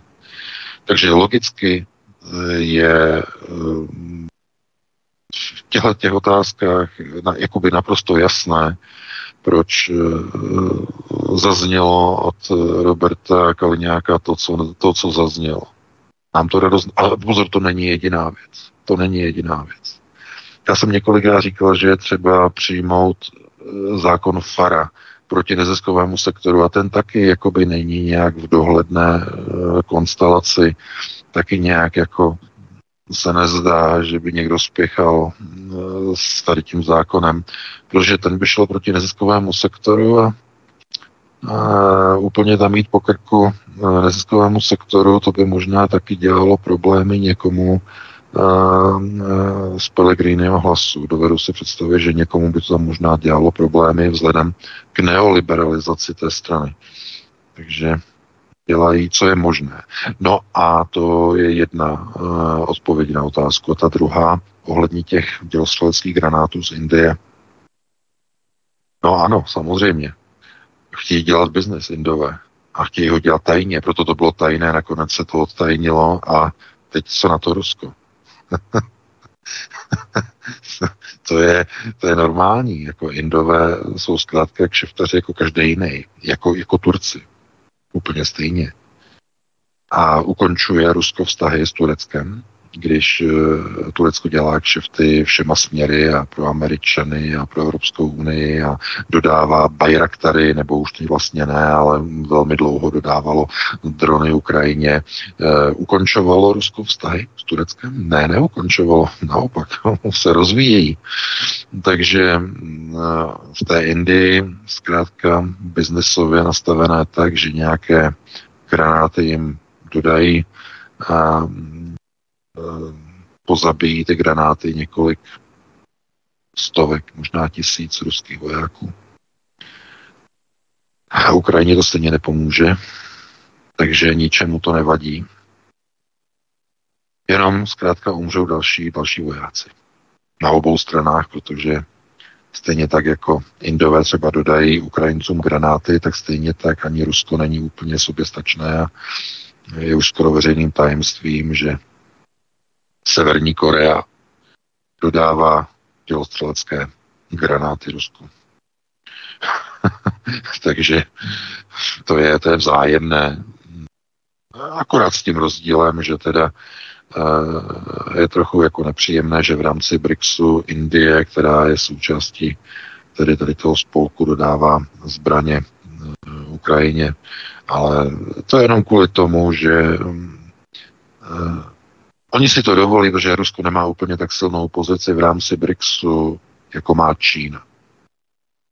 Kdyby, to bylo, kdyby se jednalo o Čínu, bylo by to trochu, trochu jinak. A e, ono, tohleto pouze je potvrzením toho, že Rusko není úplně v té nejsilnější pozici v rámci BRICSu. Čína je ta, která je tam nejsilnější.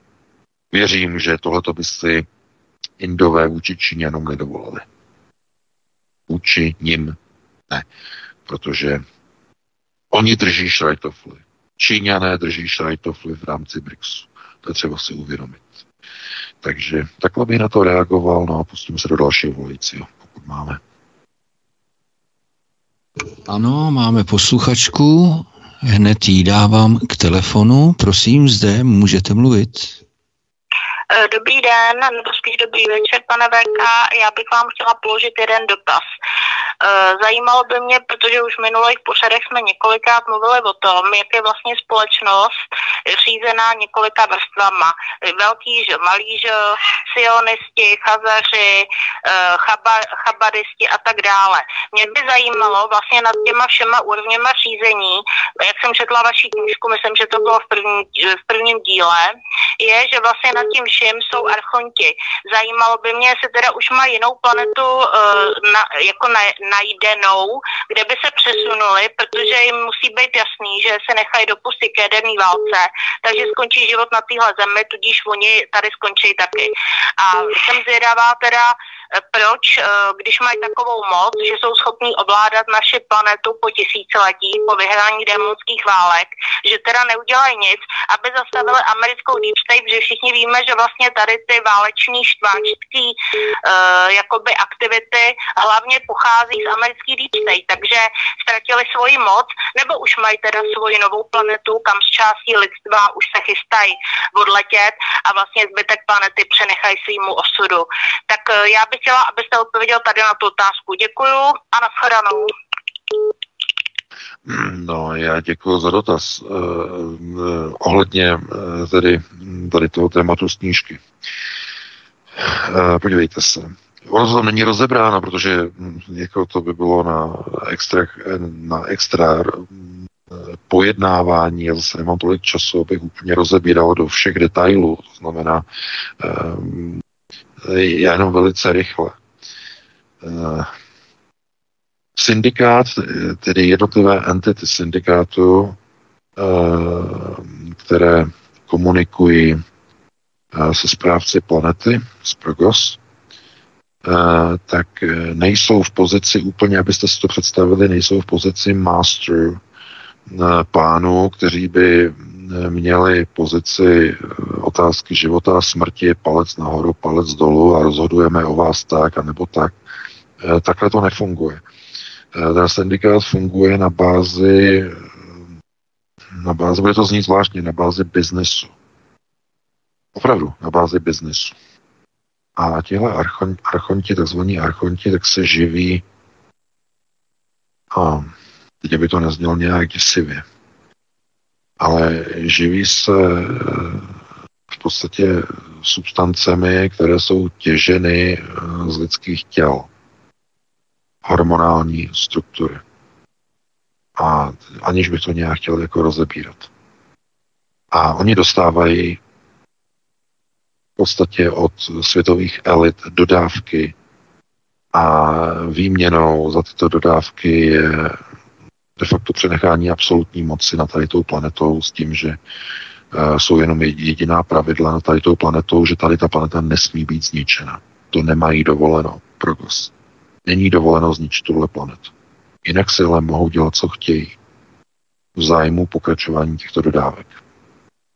Já vím, že teď je to, zní, to zní děsivě, ale uh, možná to v té knížce mělo být takhle napsáno, ale uh, Ono se ukazuje pouze, že eh, někdy je třeba se dívat na ty procesy, které probíhají opravdu s odstupem, eh, nečekat na nějaké jakoby zachránce, na nějaké mesiáše, že někde je nějaké stělesněné dobro.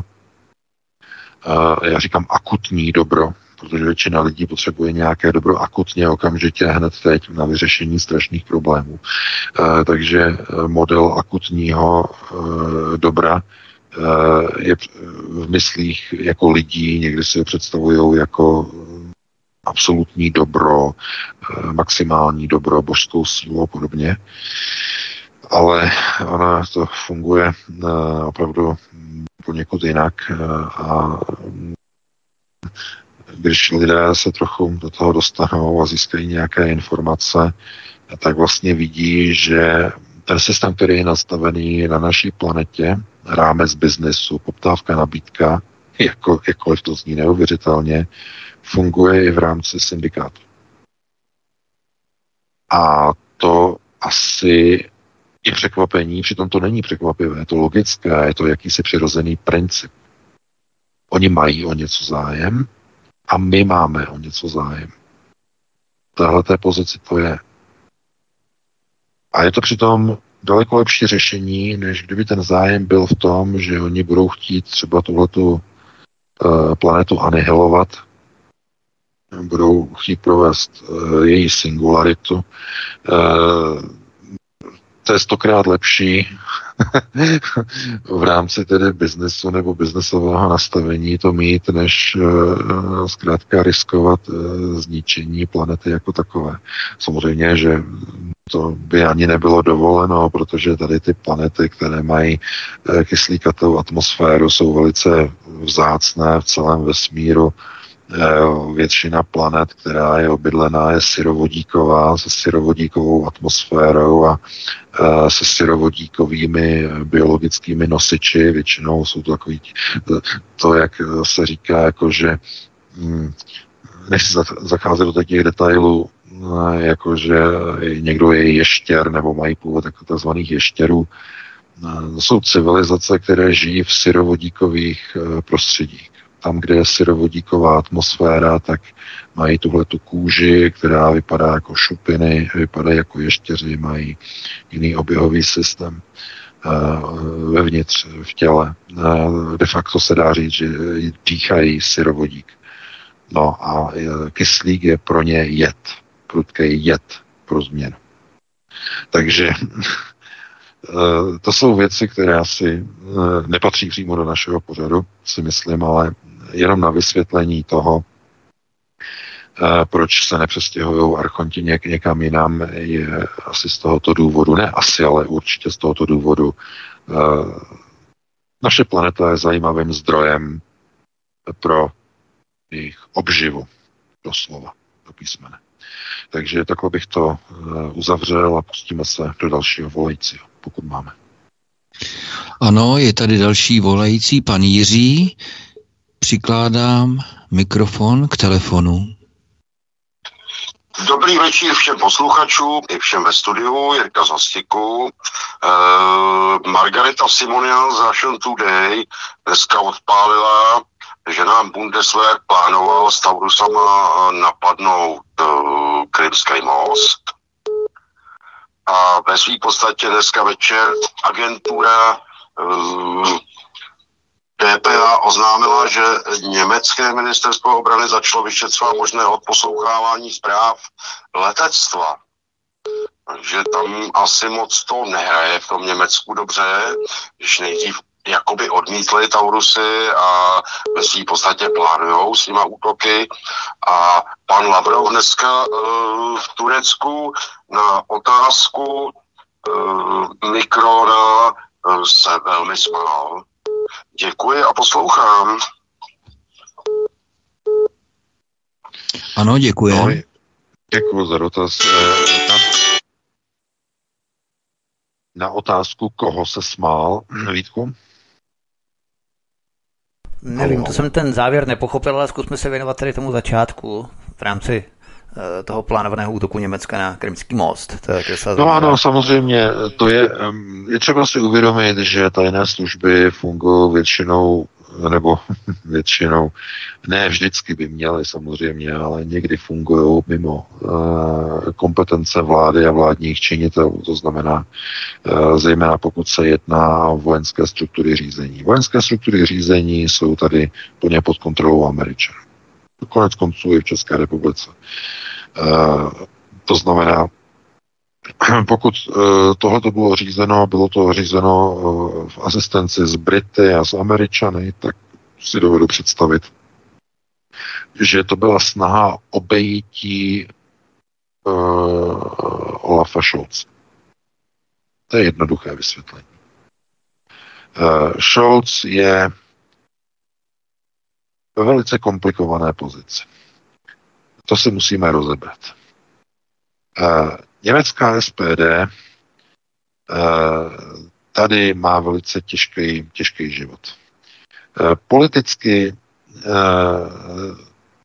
typická levicová strana v Evropě nemá prostor. Opravdu. A všude v Evropě krachují levicové strany, ty klasické, tradiční, končí, protože jsou nahrazovány neoliberálními stranami, které v rámci neomarxistických procesů jim ukradly volební programy. To je jednoduché. Jaká je největší neomarxistická strana v České republice? Odpověď hnutí ano. To jsou neomarxisté. To je duhové hnutí. Jsou tam úplně všichni. Jsou tam trockisté, jsou tam marxisté, jsou tam bolševici, jsou tam pravičáci, jsou tam henleinovci, jsou tam Češi, jsou tam e, baráčníci, jsou tam sok, sokolníci, jsou tam úplně všichni. Úplně všichni. To je typické neomarxistické duhové hnutí. A to, kdo nabízel eh, tyhle ty světlejší zítřky? že všichni budou pospolu a všichni budou mít všechno a bude velká jedna strana. No samozřejmě to je komunistický proces řízení. Celé jednoznačně. To znamená, SPD má těžkou pozici. Má strašně těžkou pozici a on nemůže jít proti drtivé většině svých voličů. Kurva zajímá, kdo volí SPD. No, SPD Eh, to jsou konzervativní e, němečtí levičáci, kteří kdyby nevolili SPD, tak e, volí určitě Die Linke, určitě by volili možná nějaké antifašistické skupiny, kdyby byly hodně jako exaltovaní, někde něko, jako hodně vlevo e, a tak podobně a jsou jednoznačně proti válce. to, to, to jsou voliči SPD. Uh, Olaf Scholz jim dělal velké problémy svými výstupy minulý rok uh, na, na náměstích uh, po celé Německu, když vyzýval k vyzbrojování Ukrajiny. My jsme přinesli videa, že musíme Ukrajinu podporovat a kdo nechce podporovat, tak chce, aby Putin ovládnul celou Evropu. Má ty videa, já jsem k tomu dělal překlad titulky, lidi se pobavili, on má těžkou pozici, strašně těžkou pozici. Protože v téhle té chvíli, v tomhle okamžiku eh, dodat tyhle ty rakety by znamenalo skutečně eh, ohrozit Německu způsobem, eh, že Rusko to bude považovat za vstup německého Bundeswehru do války protože ty rakety Taurus jsou řízeny německými e, důstojníky e, z německých e, základen dálkově přes družici německou. A je jasné, že oni mají obavy, že by prostě Rusko označilo Německo za účastníka války. Takže Scholz tohle to nechce, ale to neznamená žádnou omluvu před Američany. Američané chtějí ty rakety zkrátka e, dodat a když to nepůjde, tak je aspoň vystřelit nějakým způsobem a řídit nějakým způsobem e, tady z Německa, tak aby o tom třeba e, Olaf Scholz nevěděl. Proto je to tajné. proto asi to Rusové odposlechli a proto to uveřejnili asi kvůli tomu, aby vznikl velký, velký bugr. Já si to tak vysvětluju. To je přesně ono. Aby si Olfshot uvědomil, aha, že má škodnou ve svém revíru, že má nějaké důstojníky, že má nějaké generály, kteří mu takzvaně hrajou levou. Kvůli tomu to Rusové vypustili. Nemyslete si, oni nejsou tak naivní. Takže to je, to je signalizace. Nemyslete si, to není jenom Petr Fiala, který jalově máchá rukama a signalizuje. Rusové taky signalizují, jenže trochu jinak. Trochu na, vyš, na vyšší úrovni signalizují. Vypustí nahrávku.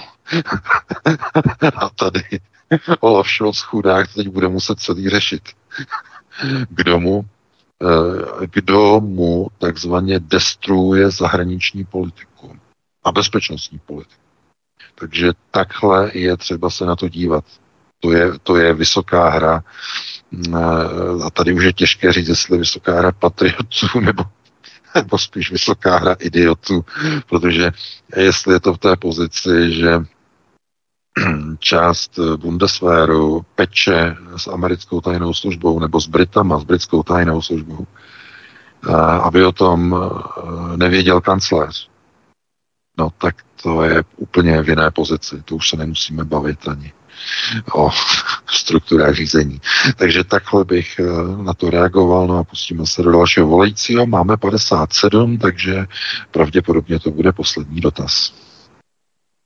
Tak v každém případě volající již čeká, předávám. Můžete mluvit. Eh, dobrý večer všem. Eh, tady Pavel Kinčper. Mám dotaz na pana Veke. Pana Veke, prosím vás, na Prahu navštívil šéf FBI. Navštívil Rakušana i Kougelku. Nebo chtěl bych se zeptat, jestli lze v této souvislosti očekávat jisté provokace a následné represe, ať se jedná již o mm, budoucí nebo nahlášené demonstrace uh, teďko v březnu. Děkuji. No, já děkuji no, za dotaz.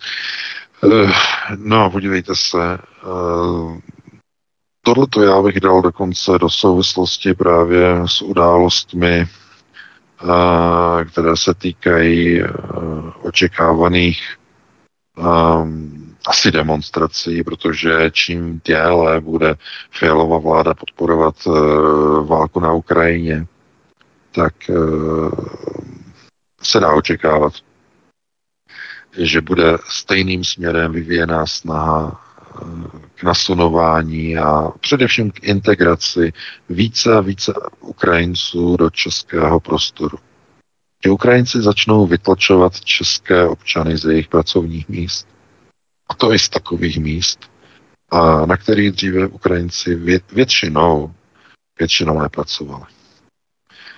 Jaká místa? No, různá. V obchodech, v supermarketech, jako zdravotní sesty v nemocnicích, už i na úřadech, na poštách, které některé zůstanou, které nebudou zavřeny podle, plán, podle plánovaného rušení pošt. E, budou se objevovat e, postupněji takových organizacích, jako jsou právní kanceláře, protože i tam potřebují Ukrajince, Ukrajinky, aby dokázali mluvit s ukrajinskými zákazníky. Začnou se objevovat v bankách, začnou se objevovat ve všech eh, prostorách a ve všech jednotlivých organizacích a skutečně lidem to, Čechům to začne vadit. Stejně jako to probíhá už teď eh, v Polsku, kde jsou obrovské demonstrace proti Ukrajincům. Zemědělci tam blokují přechody. Kdyby něco takového se dělo v České republice, tak Rakušan ty lidi dá všechny pozavírat.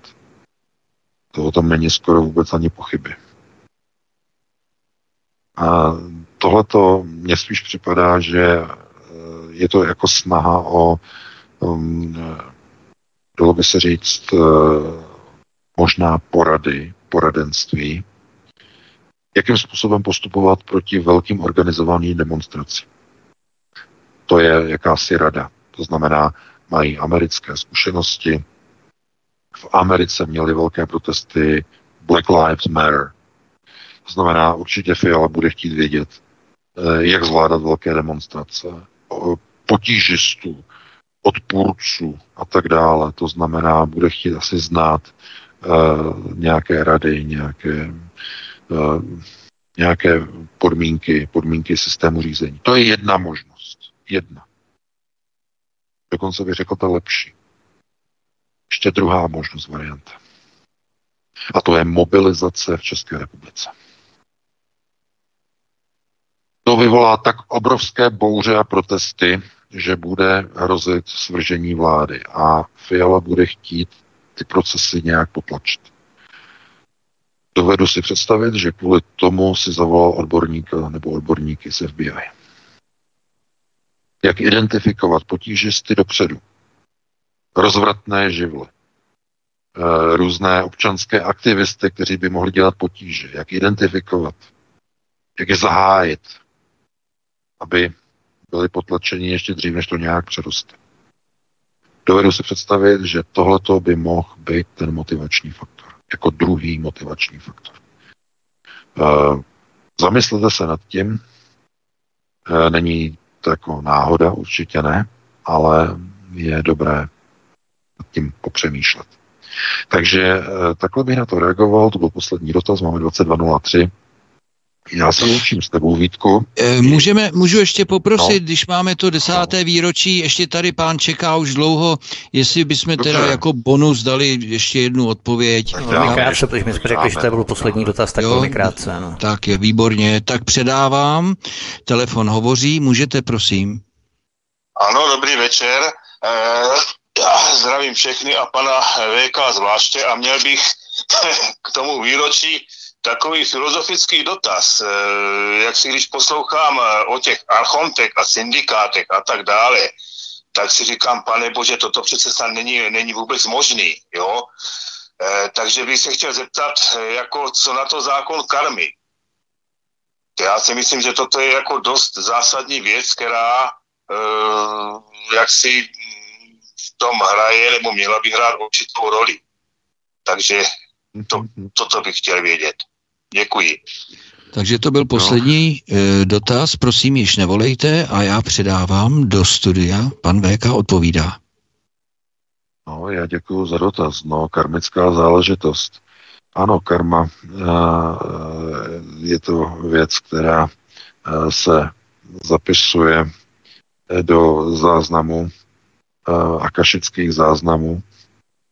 A to znamená, že jo, že dobré skutky a špatné skutky a e, pokud skončíte e, po smrti, e, máte tu smůlu, že skončíte v prostoru unitárního, v unitárním prostoru, nepostoupíte do jiného, řekněme, časoprostoru, do jiné iterace, ale uváznete v prostoru unitáru, tak eh, de facto to, čeho jste se dopustili, se obrátí tam proti vám, v unitárním prostoru. Unitár si můžete představit jako bezsvětí. Bezsvětí je asi nejlepší český eh, jako překlad toho, co je to unitární prostor. Neexistuje tam čas, eh, neexistuje tam kauzalita, myšlenka tam ovládá hmotu. E, jsou tam některé jiné principy, některá jiná pravidla. A e, zkrátka lidé, kteří tam přijdou, tak jsou trápeni a trýzněni špatnými skutky, kterých se dopustili během e, projekce v biologickém nosiči, rovná se během života. Aby to bylo přesně systémově vyjádřené. To je, to je karma. Karma se ale nevztahuje na přechod do jiné iterace. V jiné iteraci nemá karma vliv. Takže já vím, že by to bylo na dlouhé povídání, na to ale bohužel nemáme čas, protože máme 22.06. Možná, že někdy pokud se ještě k tomu dostaneme, tak bych to trošku rozvinul, ale to je na dlouhé povídání. Takže já se teda rozloučím s tebou, Vítku, s tebou, Michale. Já děkuji za vysílání, za přenosy. Eh, doufám, že se to líbilo i našim posluchačům, eh, že si něco odnesou, jak jsem říkal, nějaké informace. No a pokud se jim to aspoň trochu líbilo, tak si nás naladí zase příští týden v pátek po 19.30 a opět přineseme nová téma témata z domova i ze světa. Vy si užijete týden nás, následující, hlavně si teda vychutnáte víkend a pro tuto chvíli vám přeji krásnou dobrou noc. Já se taky rozloučím velmi rychle, protože už přetahujeme, takže mějte se všichni krásně, milí posluchači. Moc vám děkujeme za vaše telefonáty, za přízeň, za sdílení našich pořadů.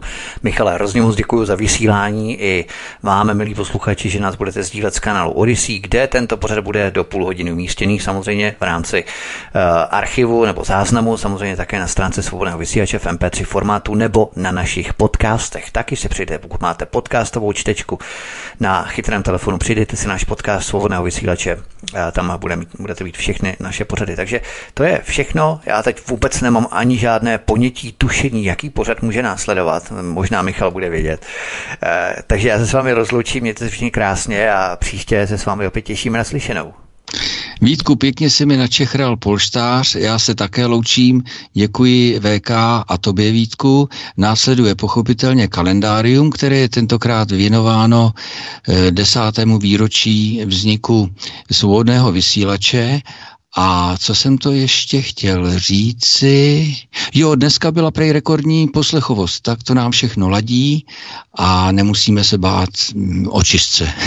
Takže já též děkuji, loučím se a pouštím kalendárium číslo 53. Prosíme, pomožte nám s propagací kanálu Studia Tapin Rádio Svobodného vysílače CS. Pokud se vám tento nebo jiné pořady na tomto kanále líbí, klikněte na vaší obrazovce na tlačítko s nápisem Sdílet a vyberte sociální síť, na kterou pořád sdílíte. Jde o pouhých pár desítek sekund vašeho času. Děkujeme.